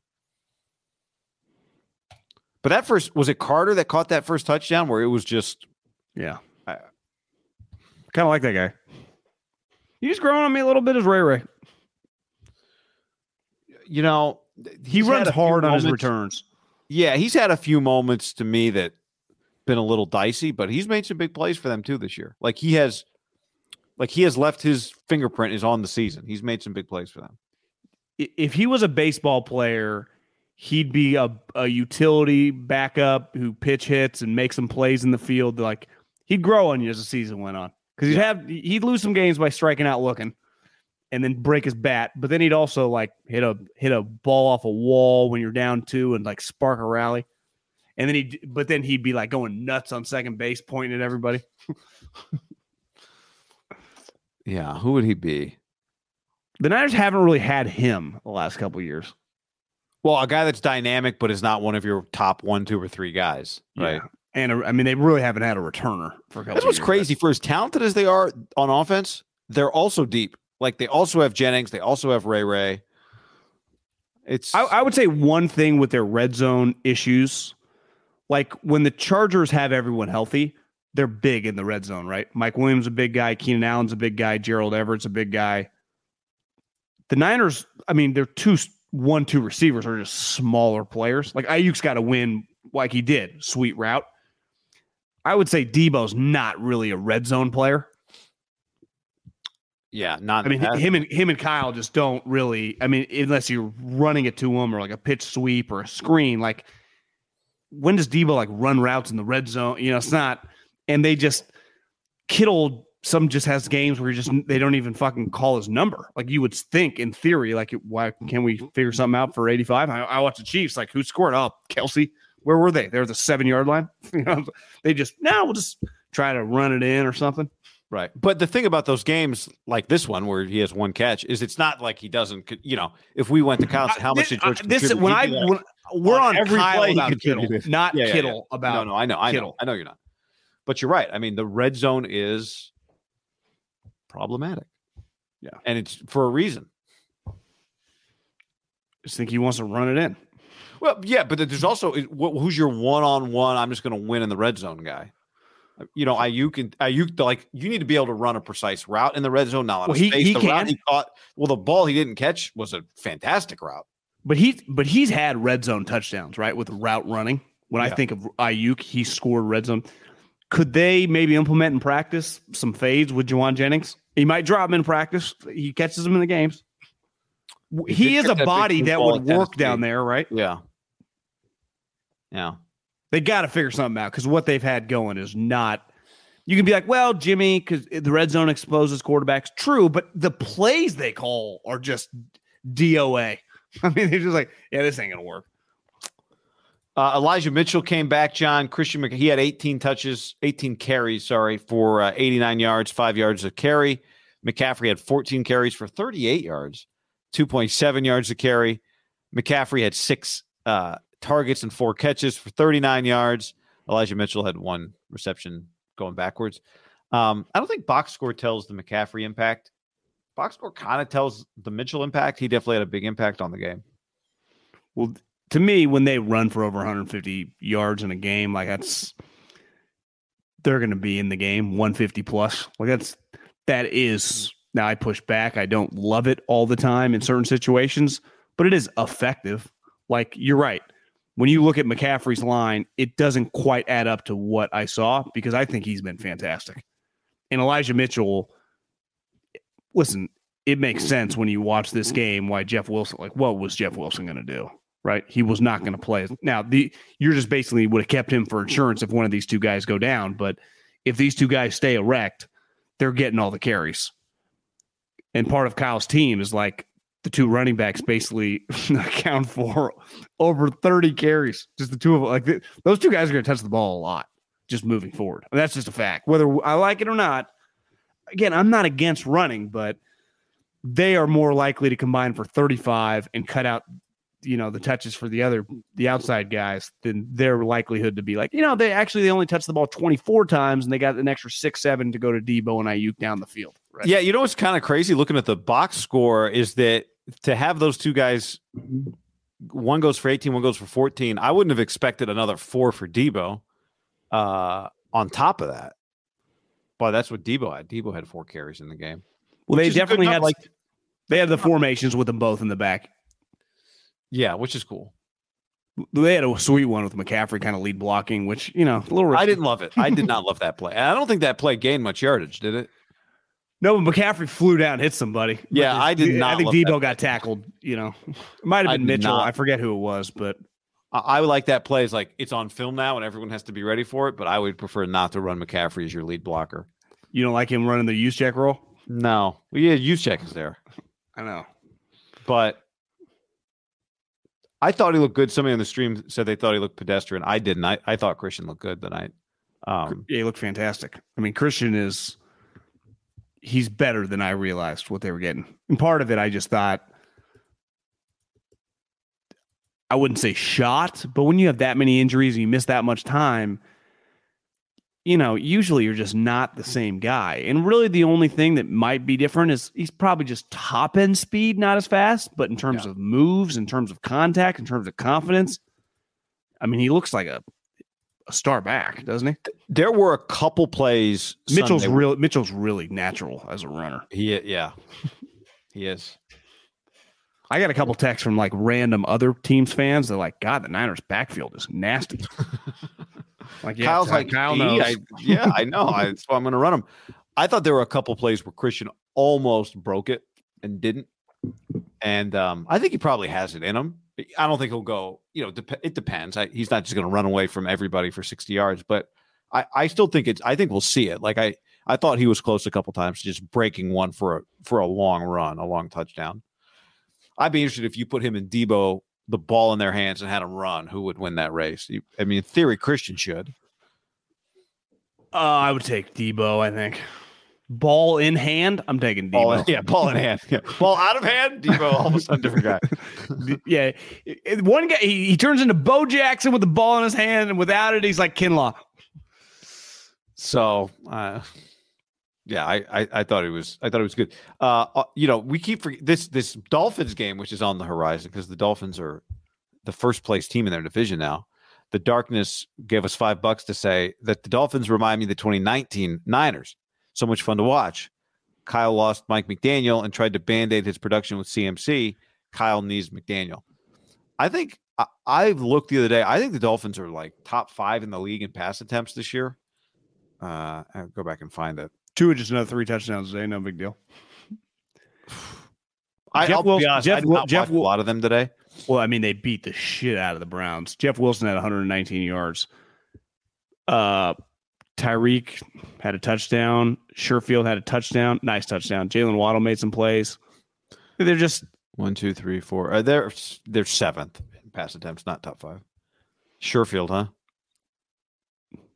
is it pretty clear that McDaniel was a guy that loved Sherfield? Is that why he stole him, or maybe he fell in love with him once Yeah, he was I- around him? He's a good player. I mean, I can understand why you'd want him. He's. I just um, like sometimes I watch the Dolphins, and again, I don't watch them the way I watch the Niners. So a Dolphins fan might join us and say like, no, that's incorrect, and I, I'm open to being wrong about this. But sometimes I watch them, and I think they.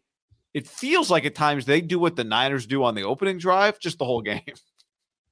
Well, You know? Tyreek Tyreek's open That's- nonstop. Well, it's true. He's he's very dynamic, but again, like it's the Niners aren't playing with like schmucks here. You Like, I have know the they don't have Tyree how, how many pass attempts did did uh, Jimmy have today?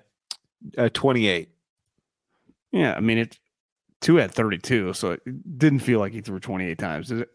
I would have guessed twenty.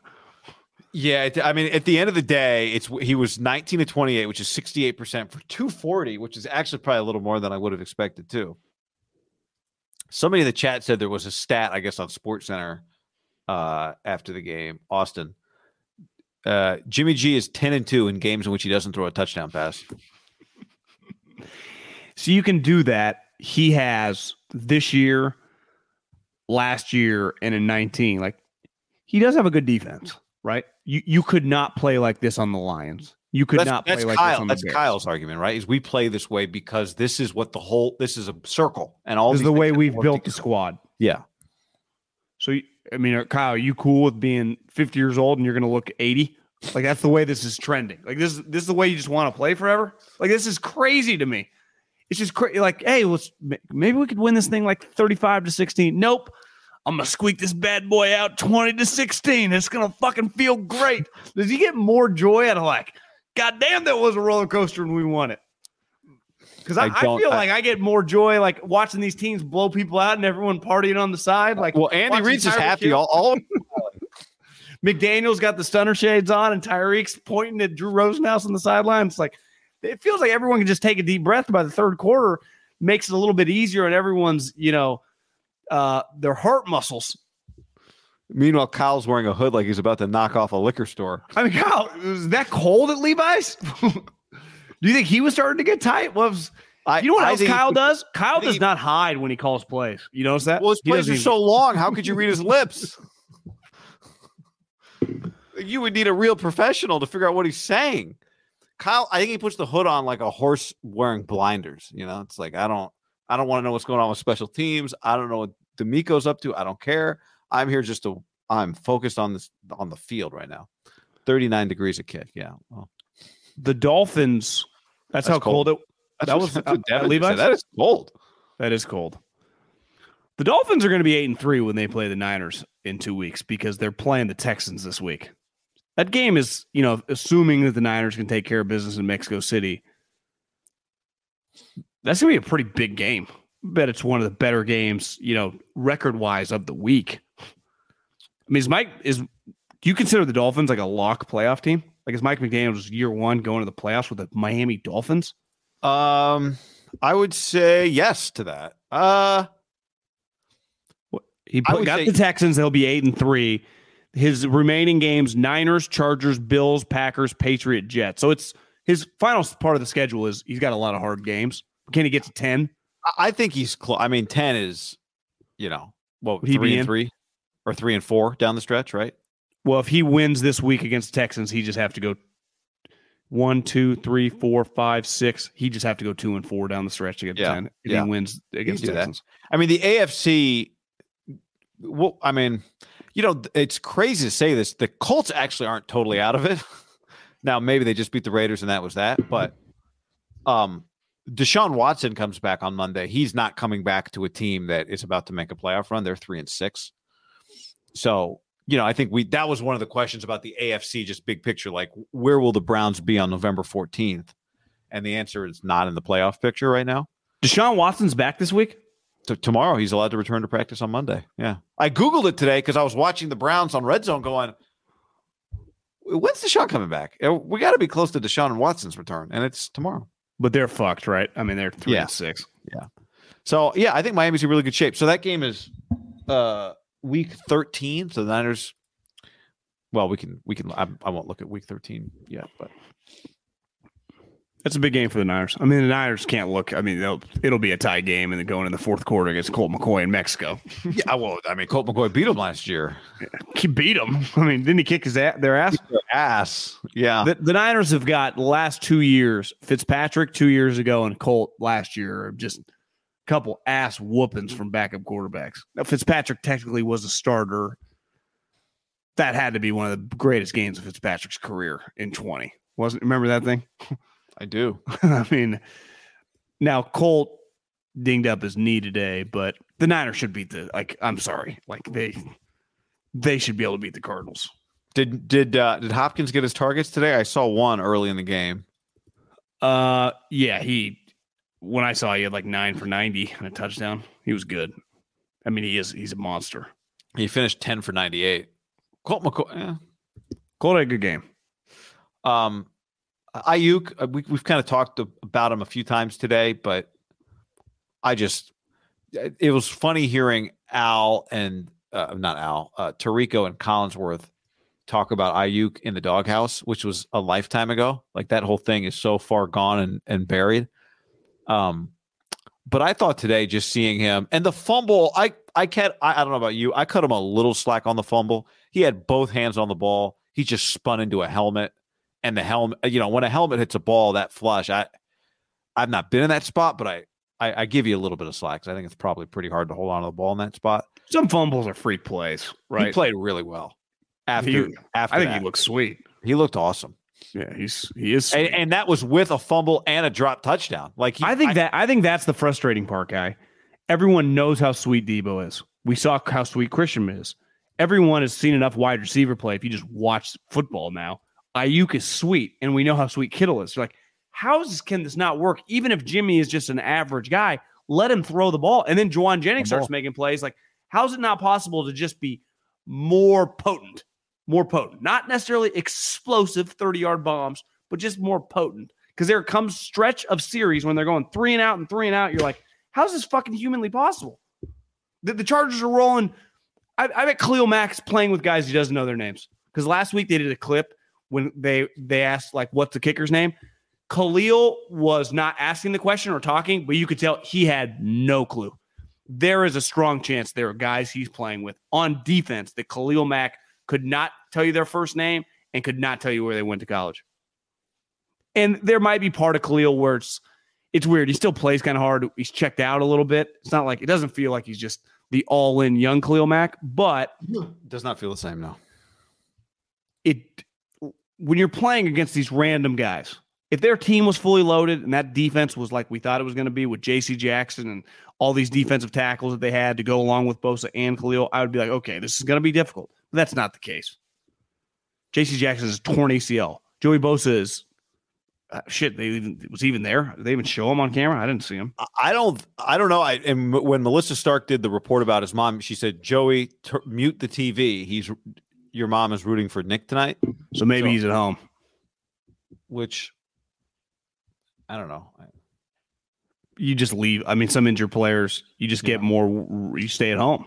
Yeah, that's my point. Like you, you should be able to. They should have been able to hit these guys with lefts, with rights, with uppercuts, with jabs, and it just felt like I'm just gonna hammer home this outside run. And then Kyle put his hood on, like, now we're really gonna do it. Yeah, like, okay, Kyle, Jesus. Uh, on the stream question, we're going to address this anyway. So let me. Uh, blah, blah, blah, uh, Carlton said, "What did y'all think about the ejection?" Timothy said that ejection was absolute BS. If you didn't see it, Dre Greenlaw got ejected for a helmet to helmet for a, I mean, a pretty brutal hit on uh, Justin Herbert when Justin Herbert was running the football to the head. Herbert had to come out of the game. Might have saved the Niners points actually that Herbert had to come out of the game there and Chase Daniels' uh, worst fears came true. He had to play. uh, Chase Daniel came out throwing rockets. Well, when Mike was like, he's been on the team two years, I'm like, Mike, did you write that down wrong? I feel like he's been on the team like five years. Maybe, I guess he was on the Bears a couple years ago. Yeah. feels like Chase has been there a long time. Um, Maybe it is true. Uh, to me, one of the things that really stood out about the eject, couple things, as someone who tries to like know the rules, but I, I don't I don't call NFL games, John, so I don't know all of the NFL rules. Uh, as Tirico, I heard somebody told me a few weeks ago that Tirico reads one chapter of the rule book every week to like stay fresh. I, I, I was a little. It shows because it's stuff comes up and he knows it. I was stunned, and I mean stunned that Dre Greenlaw got ejected from that game. I it never crossed my mind that Dre. I don't know if it crossed your mind it never crossed my mind that Dre Greenlaw was going to get ejected for that hit. Well, I didn't know you get ejected on the first offense. You know, usually when that happens, they go, he got his first personal foul Uns- conduct, yeah. what unsportsmanlike conduct. Next one, he's gone. Right, which means you can yell, you can drop an f bomb. The ref flags you. I mean, you don't get exactly. F-bomb, but, but part of that is, and I thought Tirico did a good job. Now that I know it makes sense, he reads the book for fun. Uh, he got shoved into him. Right. I mean, he's when Jimmy you're Ward running, Herbert. Jimmy Ward shoves Herbert. Like if that was a college play, is Greenlaw tossed 100? percent Um, that's a good question. My first reaction would have been yes, but I'm not so sure that he def. I mean, that's a good question. the The shove changes things there a little bit, but I, th- I thought I thought the my inclination was, would be in a college game. He probably would get tossed, but I'm not sure. I get I get highly offended when when there was not beings, a launch. It was crown, but there was not a launch, which is one of the indicators in college. But he left his feet. I thought he yeah, but leaving launch. your feet and like launching, they do judge those things a little differently. Gotcha. But I'm anti throwing people out of the game. You work too hard. No one's trying to hurt anybody, especially when you're not a defenseless runner. Even though I always push back on that, I don't understand how you can play football and be defenseless. Like everyone knows they're defensive players, like when you're going over the middle. But obviously, he's not considered defenseless in that play. I thought them getting on the phone with New York talking with Troy Vincent, former player. And then the dog and pony show of like keeping Herbert out when he clearly was fine, but they want to show everything with the Tua thing was one of the biggest CYA NFL like trying to pump their chest. And then of course when they come back after halftime, you're thinking like, well, did they, not give him his helmet back? Is he and Rand say like, no, he's good to go. So it's like that whole thing to me was very fake. That that really bothered me. I didn't like, understand why he was out for more than a play after he'd clearly been evaluated. Well, I felt like it's like the NFL trying to like, I'll show you Twitter. To me, the moment. part that really stood out, as long as while you're still around, the part that really stood out to me was what you said. When I heard Terry McAulay say, I talked to the league, Troy Vincent determined it was an illegal hit. My jaw hit the floor. Like, wait a second. Troy Vincent determined it was illegal? Like the guy who's just like in the office Monday through Friday in charge of the rules. I know he's in the replay room too. Not your replay official, not the, you know, your Dean Blandino. It, so your argument is even though he's a former player or whatever, he's just a suit now. He's not like he doesn't do this for like he's not an official. I mean, it is his job, but to me, like it should be the replay. The, the head referee today is John Middlekauff. The replay official is Guy Haberman and the two of you together should have to agree if you're going to eject a player, right? My on-field ref and my replay ref. But the idea that like well, he's eating Chinese Sunday, chicken salad. He's like, James, uh, toss his ass. He's gone. Back. you know, on Sunday night, I guess he's only focused on that game. But in, in like the morning window, there's 10 games. It's like Troy Vincent, like, hey, fellas, I run that play over on TV4 back for me. I think I might want to eject the guy. And and part of it is nobody ever gets ejected in the NFL for that hit. Ever. Have you? I, I honestly been racking my brain. I, I cannot remember. remember. seeing somebody get tossed for that type of hit. I didn't think it was an injectable play. I, get. I, I, get very. I even think. can I just add this too? I, I know we don't. When you do these like breakdowns of these plays, you don't talk about intent. But I thought that was one of those. You're like he he was not because Herbert got pushed from the back. That's not what Drake. Now, I mean, Trey does have a rep. I mean, we will admit that, right? Like he's he's committed personal foul penalties before. But sorry, you were about to say. I get very. I, and it's part of it. It's not going away. I, I do not need to hear these former referees on television. W- whatever they're making, it's your fault. What, it's not. I, what do you mean? No, it's your fault. Why?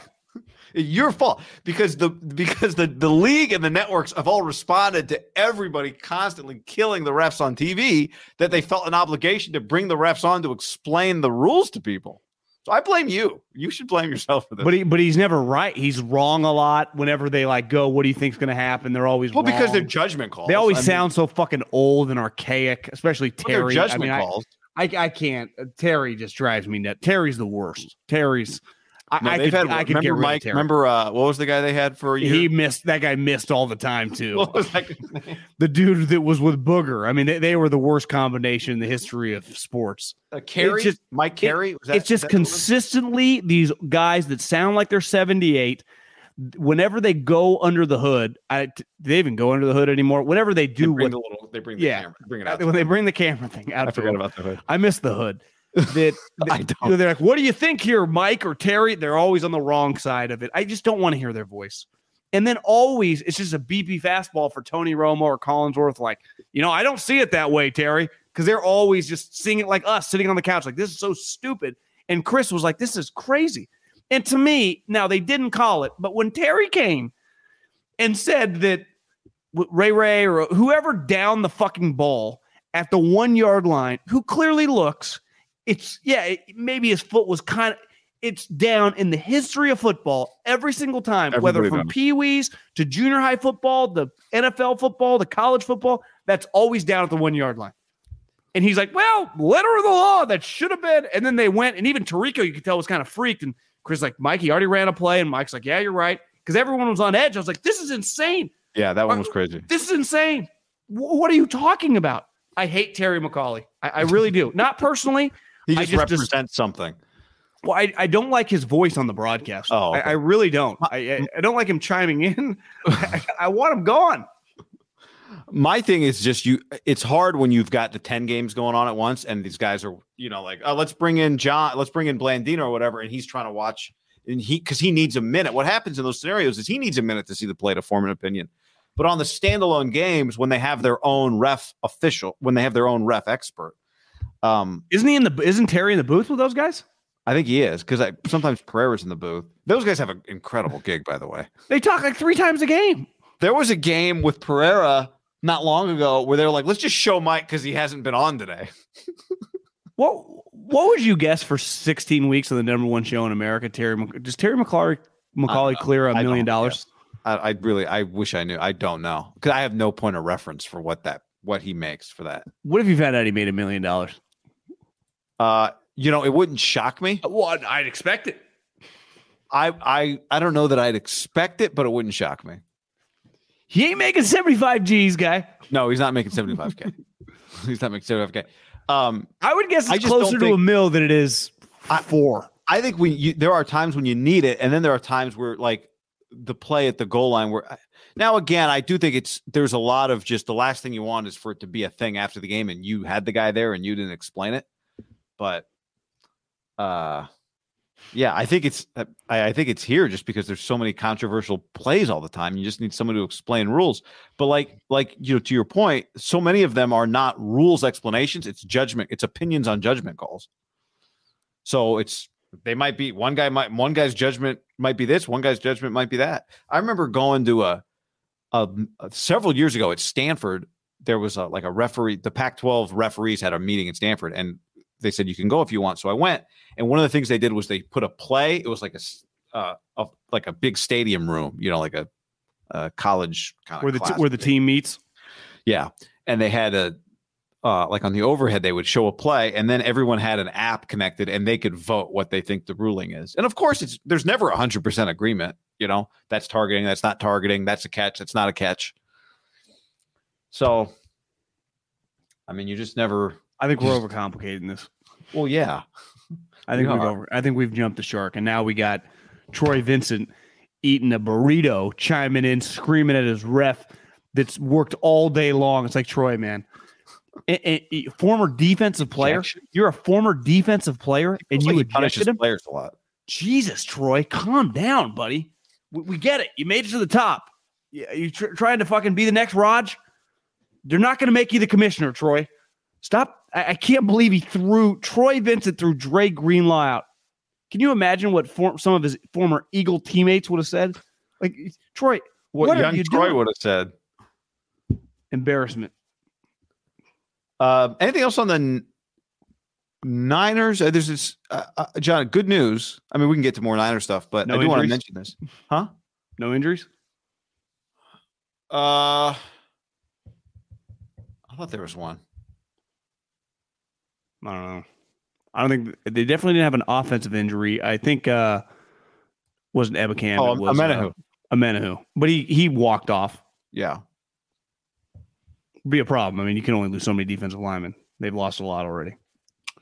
Uh, good news for the Raiders, John. Josh McDaniels is off to a better nine-game start than John Gruden, who started one and eight. Josh is two and seven. They are moving in the right direction. Uh, they did the unspeakable today, the unthinkable, the unpredictable, but the not that shocking. They lost to the Colts. Now it's a little, just a little less crazy because Matt Ryan came back. I, I think it's I think it's a lot of less crazy. Yeah, I, I was watching the game thinking these are just two NFL teams, right? Yeah. I, I think it's a lot of less crazy. I think you would have had to fire him if he would have lost to the kid. And I think it's pretty clear, and I do deserve I think Jeff deserves some credit for either coming in and saying Matt's starting or maybe just asking Parks Frazier and Reggie Wayne, the guys on the staff, like they're like, you got to get this fucking guy out of here. Right. Get Matt Ryan back in the game. But he's the one that he's the one that has the the you know kind of the the the pull to tell Jim Irsay we're not going with your guy anymore. Well, and to me, that's why I do not blame Jim Irsay. We've talked about this for like I can't listen to anything coming out of Frank's mouth. Not that I have anything against him personally, but I don't take his football opinions seriously anymore. And Jeff came in and probably looked at him and said, "We're starting Matt Ryan." He says, "You do whatever you want, Jeff." Yeah, So I thought it was a pretty good little like curveball. All of a sudden, Matt Ryan. I think it was I was watching Red Zone, and it was the end of the Bills uh, Vikings game was just about to go to overtime, or maybe it was still they were driving, and C- Siciliano chimed on and said, rumors or not rumors, but like we're, we saw the video of Matt Ryan has taken all the reps in pregame warmups, and you mm. pretty. I knew right away. I'm like, okay, Matt Ryan's playing this game, and then I thought, oh, this thing could get interesting because the the Raiders aren't losing to a that guy. Sam Ehlinger stinks.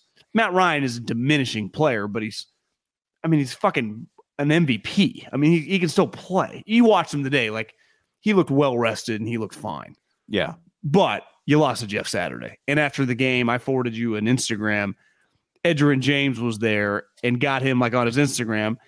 And you could tell Jeff was a little uncomfortable because Edgerrin was kind of trying to talk shit for him. Like yeah. they all said you didn't deserve this shit. And Do you think Edge would have made the trip if the game was in Houston? Probably not. Game was in Vegas. Edge. Honestly, he might have just come. With, is it is it crazy to think that a bunch of former Colts came with Jim? No, it's it's not. It's very possible. Uh, Jeff Saturday, John beat Josh McDaniels today. Jeff Saturday, who whose last big personnel move was giving up fantasy control of his fantasy team. He had to he had to give up his fantasy team. You can't actively be in a fantasy team. You know who took had, it over? Uh, Eric Decker. Eric Decker took it over. So, guy, he he was in a fantasy his, league. Right. No one's with, talking about that. He was in a fantasy league with all these other guys that used to play in the NFL. He had to give up his fantasy team. Yeah. Because he got the opportunity to be a head coach in the NFL. Guys, I got to go. A week ago, he was the coach, mm-hmm. leader, GM of a fantasy team. Very probably serious. Davante on his team. Is it crazy to think the buy-in was 20 grand with the group he's probably humongous? Yeah. Who knows? He had to give it up because he was literally coaching a NFL game. And he gave it to just some other former famous player. Eric Decker's like, yeah, I'll take it over, bro. What's my buy-in? Maybe yeah, his team was good and it was a transition. That's pretty insane. Like it's funny, we're being sarcastic, but like when you just say that out loud, of course they, that his last team that he coached was a fantasy team. I thought today, and I meant it when I, I I I said this to you, and I mean it. If I were Jim Irsay, I would probably hate Josh McDaniels. And I know it's not good to hold hate in your heart, John, but you know, sometimes you can just take some joy in hating a few people. And I would, to me, beating Josh McDaniels, who had taken my job and then bailed on me to not even take another head coaching job, just to stay after he, after I had to hire his defensive coordinator, actually turned out to be pretty good. And then to beat him at his grown on me with I mean, there are three and seven, I think, the Bears. But to beat him at his place with Jeff Saturday, I, that would be one of my finest hours as an owner. After everyone spent a week shitting on me and telling it, that I think that would be one of the greatest days of my life if I were Jim Irsay today. I would say the Jim Irsay, the second half of that game and when it ended, no one's more happy than Jim Irsay. Not even Jeff Saturday, right? Like is Jim Irsay the most happy guy today involved in the Colts? Absolutely, because Jeff Saturday's been around the league long enough to know that he could still win the lose the rest of his games, right? Yeah. He's got to get to work tomorrow. For Jim, he's already feels like it, he won. Like we were losing with the other guy, we won with this guy. This was a good move. I don't know if I'm expecting to wake up. I mean, it's you know Pacific Standard Time about 10:08 if I wake up and jo- either Nathaniel Hackett or Josh McDaniels has lost their job, I, am not going to be. It's not going to be one of those. Wow, didn't see that coming. But I, I do think we crossed the line of Josh McDaniels where it's all on the table moving forward. I mean, you forwarded me the thing, and it was probably going viral on Twitter. I mean, Derek cried after the game. I mean, cried because it kind of feels like he knows you're fucked, Derek. Like it felt he, like it felt to me like he knew it was he'll be he'll be some he won't be on this team next year. That's yeah. how it felt to me. Did you forwarded me Josh Norris tweeted out the like stats of his throws downfield?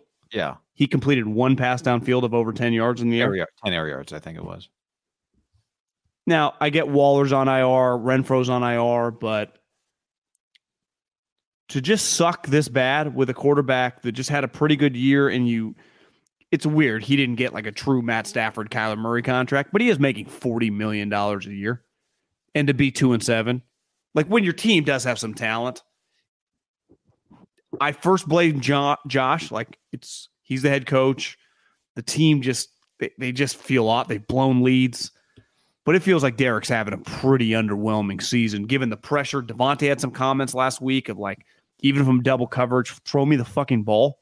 I mean, he didn't say it like like he's he doesn't speak like cocky. You know, he just he's he's pretty smooth at it. I wonder if they've fallen off a little bit. Wouldn't it be human nature of like What do they you were mean? BFFs oh, oh, did you finally get to each each other, and it does feel like their careers. I mean, Davante got paid, and but it's a disastrous decision for Davante Adams, who was one of the most famous players in the league on one of the most powerful brands in the league, and he leaves, and it's. I mean, he's in obscurity and irrelevancy beside like people making fun of him. Yeah, and the, I think part of the reason it's so disastrous is not just that this isn't working this year; it's that the organization has not shown the ability to figure it out. So firing the coach is the easy part if that's what ends up happening, or getting rid of the quarterback is the easy part. How what do you do next? Do you end up drafting second? You take CJ Stroud? Cool, maybe he's a star. Do, do you think though? I know they're second right now. If you, if you had to put like some money on where they picked, I'd say he's like six or seven. Yeah, they're more likely to be like five to eight than they are two or three. I would But- say, Yeah, but but they do keep losing. So I, given that Derek post game, like maybe things are extremely weird for them. Does do they not respect? I know was it Brandon Marshall that went on the thing about Josh McDaniels is not a leader this week?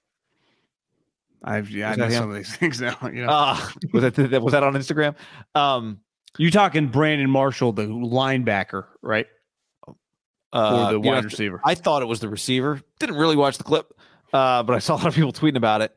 But I don't know, John. I, they're two and seven. It, it could only get weirder. I, I think Mark Davis's Raiders organization is a wild organization, right? It is not a button down operation. You hear the stories of just the way things work internally. It's it's not. I don't think it's particularly impressive um, from everything you hear. So I, I just like Davante don't Adams whole- yeah, I know. Somebody tweeted me today, like, why does John hate the Raiders? I would love to hear the story. You want to give the 10 second story, the 15 second version? I, I don't hate the Raiders. I just think I enjoy trolling. yeah, them. but Uh, it, it just explain to people. who Mark Davis and Marc Badain got me fired from the radio show for talking Yeah. shit when they were a winless team. They were You were- terrible. John was hosting the Raiders post game show on radio. Just everybody take a moment to think about that that happened for a period of time. Yeah, John I was the hosted Raiders post-game- post game. One time they were zero and ten. Yeah. and I tweeted out it's and their their the rest of their schedule, the, the remaining six games. I said 0 and 16 is on the table. The Chiefs, the Niners, and within 10 minutes, I get a call. I didn't pick it up, but Marc Badain ripping me, the former president of the Raiders, for tweeting out that they might go 0 and 16. Guy, they were 0 and 10. So it wasn't like I this wasn't in August, like this team's really gonna they were 0 and fucking 10. 0 and 10. Now they ended up going 3 and 3. Was that the week they did they win They that beat, Thursday they night? beat Thursday night the Chiefs, but Muddy. but it just th- their mindset is just so low level, you know, and that obviously Marc Badain ended up losing a lot of money for Mark Davis by giving a bunch of money that the city of Oakland didn't even deserve just randomly to him. That's not even no here nor there, but we you and I were uniquely equipped to up close and personal and we just got to see the ins and outs. And we've always said like Mark Davis personally like just when you talk to him he's very friendly and nice guy. But I also think they get very very sensitive on their brand. And it's one thing to like your team has just historically sucked in my adult life. It can just always suck. So people aren't taking unnecessary shots when you stink. People aren't going out of the realm like out of their way to make fun of the Lions. They just make fun of the Lions because they stink people like Yankee fans get mad at the Yankees because of the standard's high, but they're not taking shots at like, you know, it's just different. And I think the Raiders fall under the category of like the Lions and the Browns. They get so sensitive when everyone talks about their losing. It's like, guys, you always lose. Like you create the losing. And Remember when we tried to get credentials for the Jon Gruden press conference? We We were denied. no. Greg Papa was denied as well, though. Greg Papa was also tonight. Um, uh, yeah, I mean that to me is like the Davante. He signed up for the whole thing. It wasn't just Derek. It wasn't just Josh McDaniels. It's it just nothing is ever easy for this organization ever. He, he did leave Aaron Rodgers right after back to back MVPs. now, would Aaron want to come join him next year? Brady? Uh, NFL and CBS tweets that Jeff Saturday became the first coach since at least 1950 to tweet that a team looks horrible, then beat them within the next two weeks after never having coached at the college or pro level before. So See, this made- type stuff, if I would have tweeted that when I was associated with the Raiders, they would have flown off the handle. It's like, no, guys, you just lost to a coach who tweeted last week, you look horrible and had a fantasy football team. That's you. That's not me. I'm allowed to tweet that, you fucking losers. Like, stop losing. I, I've never seen a team. Guy, I picked them to make the playoffs, and they just, they're two and seven. The, the Bears have more wins. The Jags have more wins. Well, of course they do. The Jags beat them. How do they always suck? How do they always suck? They get a coach that I was like, I don't know why. I'm just like, oh, I bet Josh McDaniels is going to be good this time around. He's fucking terrible. They get Davante Adams in the prime of his career, who probably beside Tyreek and like Justin Jefferson, there, there's no way he wouldn't go to every team and be like the best offensive player. Niners too, and they suck. I mean, they suck. Lost to the Colts would. When I was watching that game day, it it was a little surreal. You just kept because they showed a lot of Saturday, right? yeah, It's like this wild is kind of crazy. the sideline. Yeah. And honestly, he was, I thought he was pretty, na- they kind of did a montage toward the end of like him doing some things, some high fives, like talking to Matty Ice. Honestly, I thought he handled himself pretty well. Yeah, I watched his post game locker room thing. Like, I, I what what can he really do other than to say like, yeah, I mean, I I got the job and nice meeting everybody. Shout out to all you guys for working hard. They give him Um, the game ball. I, you know, I, I they had to have, but I saw Jim Irsay was I, he made some. I I couldn't watch the whole thing because Irsay started talking and I didn't know who he was giving the game ball to somebody else.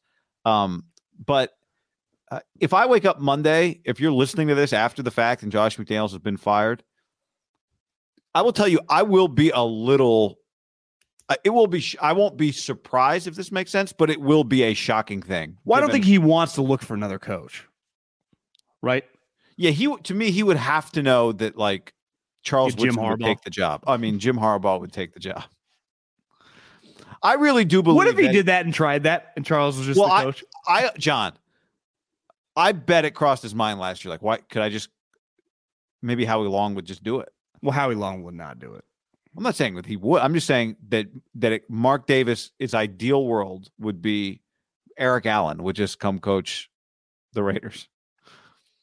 It'd just be somebody he knows. Because think about that organization. They just it's if they can avoid going outside, they they don't go outside, right? yeah. He just wants somebody to. Well, remember last year? He's not a hands off owner when it comes to his coaches. well, no, I saw he went in the locker room today. Someone forwarded me a, a tweet that I'm sure he yelled at Josh. this is one thing that I would push back on, and I, I don't understand quite why he didn't go to this well. Remember last year, one of the stories is like, you know, Jim Harbaugh wants to talk to him, and they like really weren't that interested. Like Mark wasn't that interested in Jim Harbaugh. That feels like a mistake because there's it'd be humanly impossible for Jim Harbaugh. He th- they wouldn't be two and seven. Now I don't know if they'd be seven and two, Why but they they would not case? suck. Big Jim doesn't just- personality. He gets the ring. yeah, he gets it's a little easier to boss Josh around when he's trying to prove himself. Like Jim ain't coming in there and like taking orders from Mark. Like J- Jim's not talking to Mark post game after a tough loss, right? Jim's not talking to anybody. Well, he's Most not coaches well, aren't. talking, John. But I don't think Mark. ta- I think Mark like, why do we suck? Why do you suck? Why does our offense suck? Like I, I think Mark's he's, I think he's, like ye- I think he's ye- I think he's yelling. Yeah, but I'm just saying, like, it's like I don't think he's in there like just asking for reasonable explanations. I think he's in there airing his grievances based on his two cents on the play they ran on third down and one. You know what I mean? Stuff that owners generally don't talk to their coaches about immediately after games. Yeah, I think he's one of the worst owners in sports. I mean, I, I don't really think it's arguable. Uh, it- this isn't personal. I just I, I don't give him any credit for Vegas. I mean, Jerry Jones and the league led that thing. Uh, the league would give anything. I mean, they're clearly booting Dan Snyder out. I, I think Mark will be. They'll want to get a hold of this franchise. and uh, I, you know, it's it's a disastrous franchise. Like I, I don't. They've had some moments, like they've made the playoffs a couple times in the last five years. Those are the only two times they've made the playoffs, as Vic Tafur tweeted. In the last two decades, I mean, they have consistently sucked in the internet era. I mean, just sucked. It's really crazy. And then when we all kind of agreed, I think the Raiders to be pretty good. Like it was not, it wasn't just Raider fans saying it. It wasn't just like football diehard saying it. It was like, I, I think the Raiders are going to be have a good team. They are two and seven. Like think about it. Like Not just two and seven, like blown a 17 point lead three times. three times, only happened twice. What was just that? Well, it's happened five times in the history of the franchise. This year, it's happened three times. Yeah. Blown out by the Saints. Who Lost to Saturday. again today. Lost to Saturday. Rich Gannon tweeted, John, bad loss! Exclamation point. Look at the first comment. Are you interested in coaching? Was the first reply. Well, would that would it shock you if he just hi- I do want if he did hot fire Josh, you've convinced me. He would probably interview someone like that he knows. Because what did he do with Gruden? And he was comfortable with It's a weird dynamic with Mark because he wants it to be somebody he knows, but he also really wants it to be a big name. From what I've heard, like that's really important. He wants. Well, jo- Josh was a pretty big name for But him. it's right? why Rich Bisaccia. It's one of the reasons Rich didn't have a chance because Mark wa- really wanted a big name. You're right, Josh. That's part of what would make it shocking to me. I think if Monday morning I woke up is like Josh McDaniels waited all this time for his next shot, and it lasted nine weeks. Well, do you expect to wake up and Nate Hackett to have a job? You know, it's funny. I hadn't thought about that one. Uh, They scored 10 points today. They lost to the Titans, who had a million injuries. no reason really to keep them around. I guess. Right. I mean, they're not going to the playoffs. I don't really know what you gain by. I uh, no, I, I don't think he makes it through the season. Maybe that's the short answer. Then you can just start your search. I guess I don't know. It's college. It's not college. It's the NFL. Does it feel like hard? I mean, it's going to be hard for Harbaugh to not have a job next year if he wants one in the NFL, right? Well, the Colts, the Raiders. Denver. Like if I, if I own the if I just paid all this money for the Denver, would Denver Broncos, if I just paid all this money for Denver Broncos, it goes, who are you interviewing? They're like, well, this coordinator, and I got Getsy over here, and I got you know uh, Sirianni's guy over here, and one of Kyle's minions, and you're like, how about that fucking guy Jim Harbaugh? Someone just forwarded me. He went 49 and 23 when he coached the Niners. I'm watching this Michigan team the last couple of years, kicking the shit out of everybody. How about we interview that guy? Well, I got Getsy from uh, Kevin O'Connell's guy over here. He's he's an analytical forward thinker. He's 27 years Is Getsy a nickname in this? No, that's uh, that's the Goody and Getsy. that was the Bears hired the dude from the Packers. They all feel like the same. you know? Parks, Parks and Rec. Yeah, Parks Frazier. I got this guy. He played quarterback at Samford. He's been coming up the Shanahan way, and then he worked for Gruden. It's like, how about just hire this guy? You know? Yeah, because it doesn't feel like Sean Payton would want to coach Russ, but I don't think Jim would give it. Would uh, Jim would have? Jim does not care. Jim will coach anybody. I think a quarterback, Totally agree. and it might actually not be the worst thing for Russ. I think Jim's coaching the NFL next year. I think it would be badass if he won the Natty, defeated Georgia, walked off out. He left Stanford after winning the Orange Bowl. Remember that? Remember when uh, Rece Davis asked him, or Fowler, one of the two, asked him, and he was very offended. Jim, You see that people think the Final Four could be Georgia, Tennessee, Michigan, Ohio State. I did not see that. I guess you think one of them. So you'd have two teams that don't play in their conference championship game. Well, Tennessee's probably going. Like Tennessee would get in over Tennessee's one in- loss in great- Uh, over a one-loss USC. If USC Yeah. wins the league, Yeah. uh, I don't know about that. I saw a projection that Tennessee has a better projection than USC if they were. Yeah, I just I'd be they, you know just a it would be a it'd be a- Tennessee's better than USC. Tennessee's better than USC. They definitely are better than USC. I don't think USC is going to make it unbeaten, but I also think if you win your league Power Five, it's just it's never really been close. You're Tennessee's not even going to its conference championship game, but I also think there might be room for them anyway. Like I could see Tennessee going over. Well, I guess TCU it, it, it gets complicated if TCU's unbeaten. Uh, and the Big Ten would have a one-loss team. Whoever wins the Ohio State Michigan game, Depends how the loser looked in that game. yeah. Yeah, I think they. Uh, to me, the committee might love to put USC in, though, but they love to put Tennessee in too. What That'd about what about Ohio State and Michigan? Whoever one loss there. Yeah, I think it'd be easier to. I mean, in a crazy way, easier to leave them out. Tennessee has was like the number one team in the nation at one point this year, you know. But uh anyway, that scenario would be I would I'm if you ask me who would I like to see win the national championship this year, I would pick your scenario. Harbaugh. Me too. I, and I, TCU ain't going. I mean, it, I, I know they won at Texas. That was the ugliest game I've ever seen in my life. Not that I watched that much of it. I was more watching Michael Penix Jr. I, I text someone, a guy that runs a college department. I said, "Tell me there's that big of a difference between Penix and Tua." Like I'm like I'm dead serious. Is Penix better than Tua? And he's like, "What? Shut up." Like, and I, I watched some of Tua today. I'm like, yeah, maybe I'm a little too hard on Tua, but Penix, Penix is- beautiful. deep Penix is awesome. Now his receivers are really good. Penix though. Penix's receivers are So really are. Tua's. No, no, I'm just saying like Penix is they they they have a really dynamic. They've looked really bad at times this year, but they look good against Oregon. That was just That- a good game. High level. That was the game. ga- that was the game of the day. yeah. Well, I guess uh, uh, Alabama, Ole Miss, Ole was Miss. good too. Oh, Alabama Ole Miss was good. It got better like as it went on. yeah, At because first, I- Alabama was that first half was kind of sleepy. I thought, but Yeah, then Alabama got it going. There was a there was a point in that game. I don't know if you saw it, Bryce uh, Young was in the huddle, just like screaming at guys because their offensive line had just fumbled a snap or something, and he's lighting them up, and and Saban like makes his way over. It's like no, step aside, and then he really starts lighting everybody up. Like they, they were down like, ten. They were down ten nothing. You guys aren't getting off easy with you giving the little speech here. I'm here to rip everybody's ass. He went. He went nuts. he went nuts.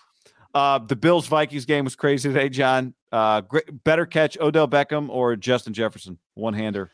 I go Odell. Uh, Jefferson had like the other guy pinned it against him too, so it was Yeah. like the perfect. It wasn't just Diggs had a pretty cool one hander catch, but it was just him. He, but there was no like help from anyone else, so he had to palm it. One handed catches are hard, so I they're all pretty sweet. Odell medically cleared. How about uh, the the when Kirk really wants to put his whole body into it? When Kirk goes deep, like I must have been. Was it windy there? I you know in the dome, Kirk can just drop. yeah, it was, back. it was it was windy. Kirk in the dome can drop back and just throw it. In Buffalo, Kirk drops back and like like a shot putter. He's got to put the whole thing into it. I had some just I, I would have got old takes exposed. Like you can never win with a guy like Kirk Cousins outside in the elements. I'll bet against them every time. They're down 10, Buffalo's driving. I was like, they're gonna they're gonna fucking blow him out. And then he throws the pick. Guy, Josh Allen had three baby zone intercept. You know, he had two baby zone interceptions and he had the fumble, which was in his own baby zone, but it led to a touchdown. So that I mean that's You're talking about the goal line. The, the- that's the worst possible fumble. baby zone play you could have, right? In your own goal line, fumble it, and the other team falls on it. Like, does That- it get any worse? that sequence of the Vikings. How did that go? Well, Cook Vikings drops it. think they, they get score a a flag. Yeah, was that before or after they thought they scored the touchdown on the goal line, and then he was down at the one? Yeah, I think Cook on like third down, he throws it to the flat, he Yep. bobbles it, and there's like a penalty, Yeah, and then he gets tackled by like seven guys, and then they do the sneak, don't they? And he gets stuffed. Well, there was the throw over the middle to Jefferson, who they celebrate. They're screaming at Oh, everybody. his knees down. But then Yeah. they review, and his knee was down, which was the right call. which was the right call. But he is in the back of the end zone talking shit there. You know, Buffalo is just places going nuts. They're all talking shit. Like, you guys are done. We beat you. Then they call the touchdown back. so the Vikings offense has to come back on the field. They don't score. And the place is going bananas. The Bills are like standing on all these guys are standing on the the one guy jumped up on top of like the comms tr- uh, little trailer truck where you know they store stuff in. It's like higher than the benches. He's waving around like they just done two big goal line stands. So place is going nuts. But then just anytime you got to snap the ball in your end zone, it's kind of crazy. And and then they fall. It was just oh the swings of emotion at the end of that game were pretty amazing. It was a rough Josh Allen moment to have two picks and a fumble. Like that's pretty. And and I thought Sean McDermott. I thought both of them. Like that's the difference between those two and Andy and Pat is Andy and Pat are loose. Th- those guys get tight. Sean gets very tight on the sideline. You see him screaming. It's like Sean, you need to relax. Your whole team's getting tight. Like you need to chill a little bit. It's hard to change, you know, if that's who you are. well, he's very tightly wound. You know who I noticed is pretty fucking calm? I only watch. I, I only watched this game on the red zone. He definitely is. Well, I mean, guy, he's been a best looking guy in the room since he was like O'Connell's five. very chill. Is Daboll is a pretty even keel. Again, you I didn't just see him watched lighting up the- his whole line? He did today. Oh, he, he got after it and then came back and got after him again. But I'm just got- saying, like, there's a difference to me of like gathering the troops and like when stuff's going on, like when guys come off, you're allowed to light up. But when stuff's going on, Sean McDermott's screaming at the referees, like, Sean, you need to calm down and figure out what's going on here. He was going nuts, screaming at referees, like, your team is falling apart, bro. O'Connell's over there probably getting girls' numbers in the in the stands, just like win or lose, bro. I So already got calm. seven wins. I'm six five, good looking. Played with Uh, Brady.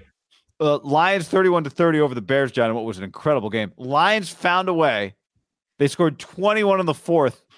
They improved to three and six. Bears fall to three and seven. The Bears are an entertaining three and seven team. Very uh, well. Did you see the the Fields should have been sacked twice? Basically, Hutchinson goes flying by, reverses field, runs in the touchdown. It was sweet. Hutchinson made a couple plays in that game. He's sweet too. He did. Someone's like- six five, He said six seven. six seven. I, I was like, is he really that tall? No, he's he's sweet. I en- I Uh, enjoy watching Lions and Bears. Like the Texans, ugh. there are certain teams like the Jags don't do anything for me. Lions and Bears, I'm like, this is pretty entertaining. Yeah, I know. Give me that game on Thanksgiving. Just have them play each other on Thanksgiving every year. I think we'd have something Agreed. instead of having them play other teams who, that are usually much better than them. You know? Feels like you know a lifetime ago that the Raiders beat the Cowboys last year on Thanksgiving, doesn't it? Um, Prescott Mark Davis winning Thanksgiving games against the Cowboys, guy. Mark Davis might have yelled at his coach after that game, per sources. At Rich beating the Cowboys Might have. after a win. Might not have. Might have. I Do don't you know. think Mark Davis leads the league in yelling at his coach? I think he does. I think he sneaky does. Who else yells at their coach? I mean, consistently. Did you see? I, I look up today, and they're they're kicking their ass. You know, I mean, the Rams are in shambles. They go to Bidwill's box. It's Michael Bidwill. I'm like, is that Gwen Stefani and Blake Shelton? And they're just sitting there with Michael Bidwill. Was oh, and Keim obviously right? Mm-hmm. Keim had to be there. I think he had already worked his way probably down the locker room. So they, post. they, they they were shooting the shit. You know, they had already spent their fist bumping and spent their time together. HBO Hard Knocks, they fist bump, guy, during the game. They fist bump like after sweet plays. That's I don't think that's going on with most owners. I mean, some of these owners, I think the inherited owners, like the ones that were born into money, are so far out there. Obviously, if you're super rich, like the Waltons or whatever, I guess did he technically inherit it too? David Tepper, he wants to yell at people like it's all his. He made this. He fucking Yeah. purchased it. He's Right. crazy. This crazy brought him this wealth, right? Uh, I was gonna say Spanos does not count. like you the know- Mets owner. Yeah, any of these young Mark Cuban, the young crazies, all these inherited guys, they always they are the weirdest. I think. I mean, the weirdest. Uh, Green Bay, by the way, John, at four and six. If Washington loses on Monday night to the Eagles, they'll be four and six. Green Bay is not dead dead when it Well, the comes- Niners are seventh right now at five and four. Yeah, right? yeah. So The guy they drafted in the second round, Watson, had three touchdowns today. I That saw game- one. that the game was good. Yeah, he Yeah. and then he, and then he was third. He, won, he did one of these. It was pretty sweet. Well, 'cause I mean, they lost in overtime. Pretty devastating loss for McCarthy. He went for it on fourth down. McCarthy fucking slammed his head. Like McCarthy wanted that tie game, right? so bad. Yeah, tie game. I guess kicker was kind of banged up. It was windy. McCarthy was so mad. Like McCarthy's not a throw his headset guy. Like that meant something to him to win that. He showed up today. I think four and a half hours. They said before kickoff, and just like kind of walked around. Think about it. I mean that that place made Mike Oh, I, I saw a video of him out there on the field, like in his jacket pregame. like the the like peacoat jacket. Yeah, yeah, yeah. Yeah. He came extra early. They said just to you know to kind of soak it in. Probably he knew he'd have to say hi to a lot of people. Didn't want to rush it. they did do a thing like uh he has a lot of former Packer coaches and former Packer players that then became coaches on the Cowboy staff. It's like eight of them. It might even have been more. They they basically went to the big board. They put McCarthy's face and they listed all the coaches. I mean, it's Green Bay. They gave him a standing ovation. You know, pretty cool. Yeah, it was cool. I mean, it's Cowboy Packers. Like I, I bet when this when the schedule came out, don't you think that was one of the bigger games on Fox's schedule? Oh yeah. Well, Fox has been. I don't know if you've noticed, but they've been promoting that game even before last Sunday. But this is what I was saying about the NFL. Like the Packers are having a shitty season, but they went into overtime. Dak, Aaron Rodgers, it was awesome, right? Yeah. Don't you think? Number I mean, was huge. Do you think thirty plus million people watch that thing? I bet it was massive. but also, like at the end of the day, John, like they be, you know, they could still finish over 500 if they could figure it out here. But uh, here's what I will say about a football game. Like ultimately, Oregon, Washington, neither one of those teams are going to win the national championship. And they both might end up like nine and three. But I'm fucking watching that game. Like, this is an incredible game. You just get locked into a football game when it's Right. good, pro or college. If the brands are big and the teams are good, now obviously those teams are better than like what the Packers have been. But it's just an easy watch when you're watching a great football game, right? Star players helps too.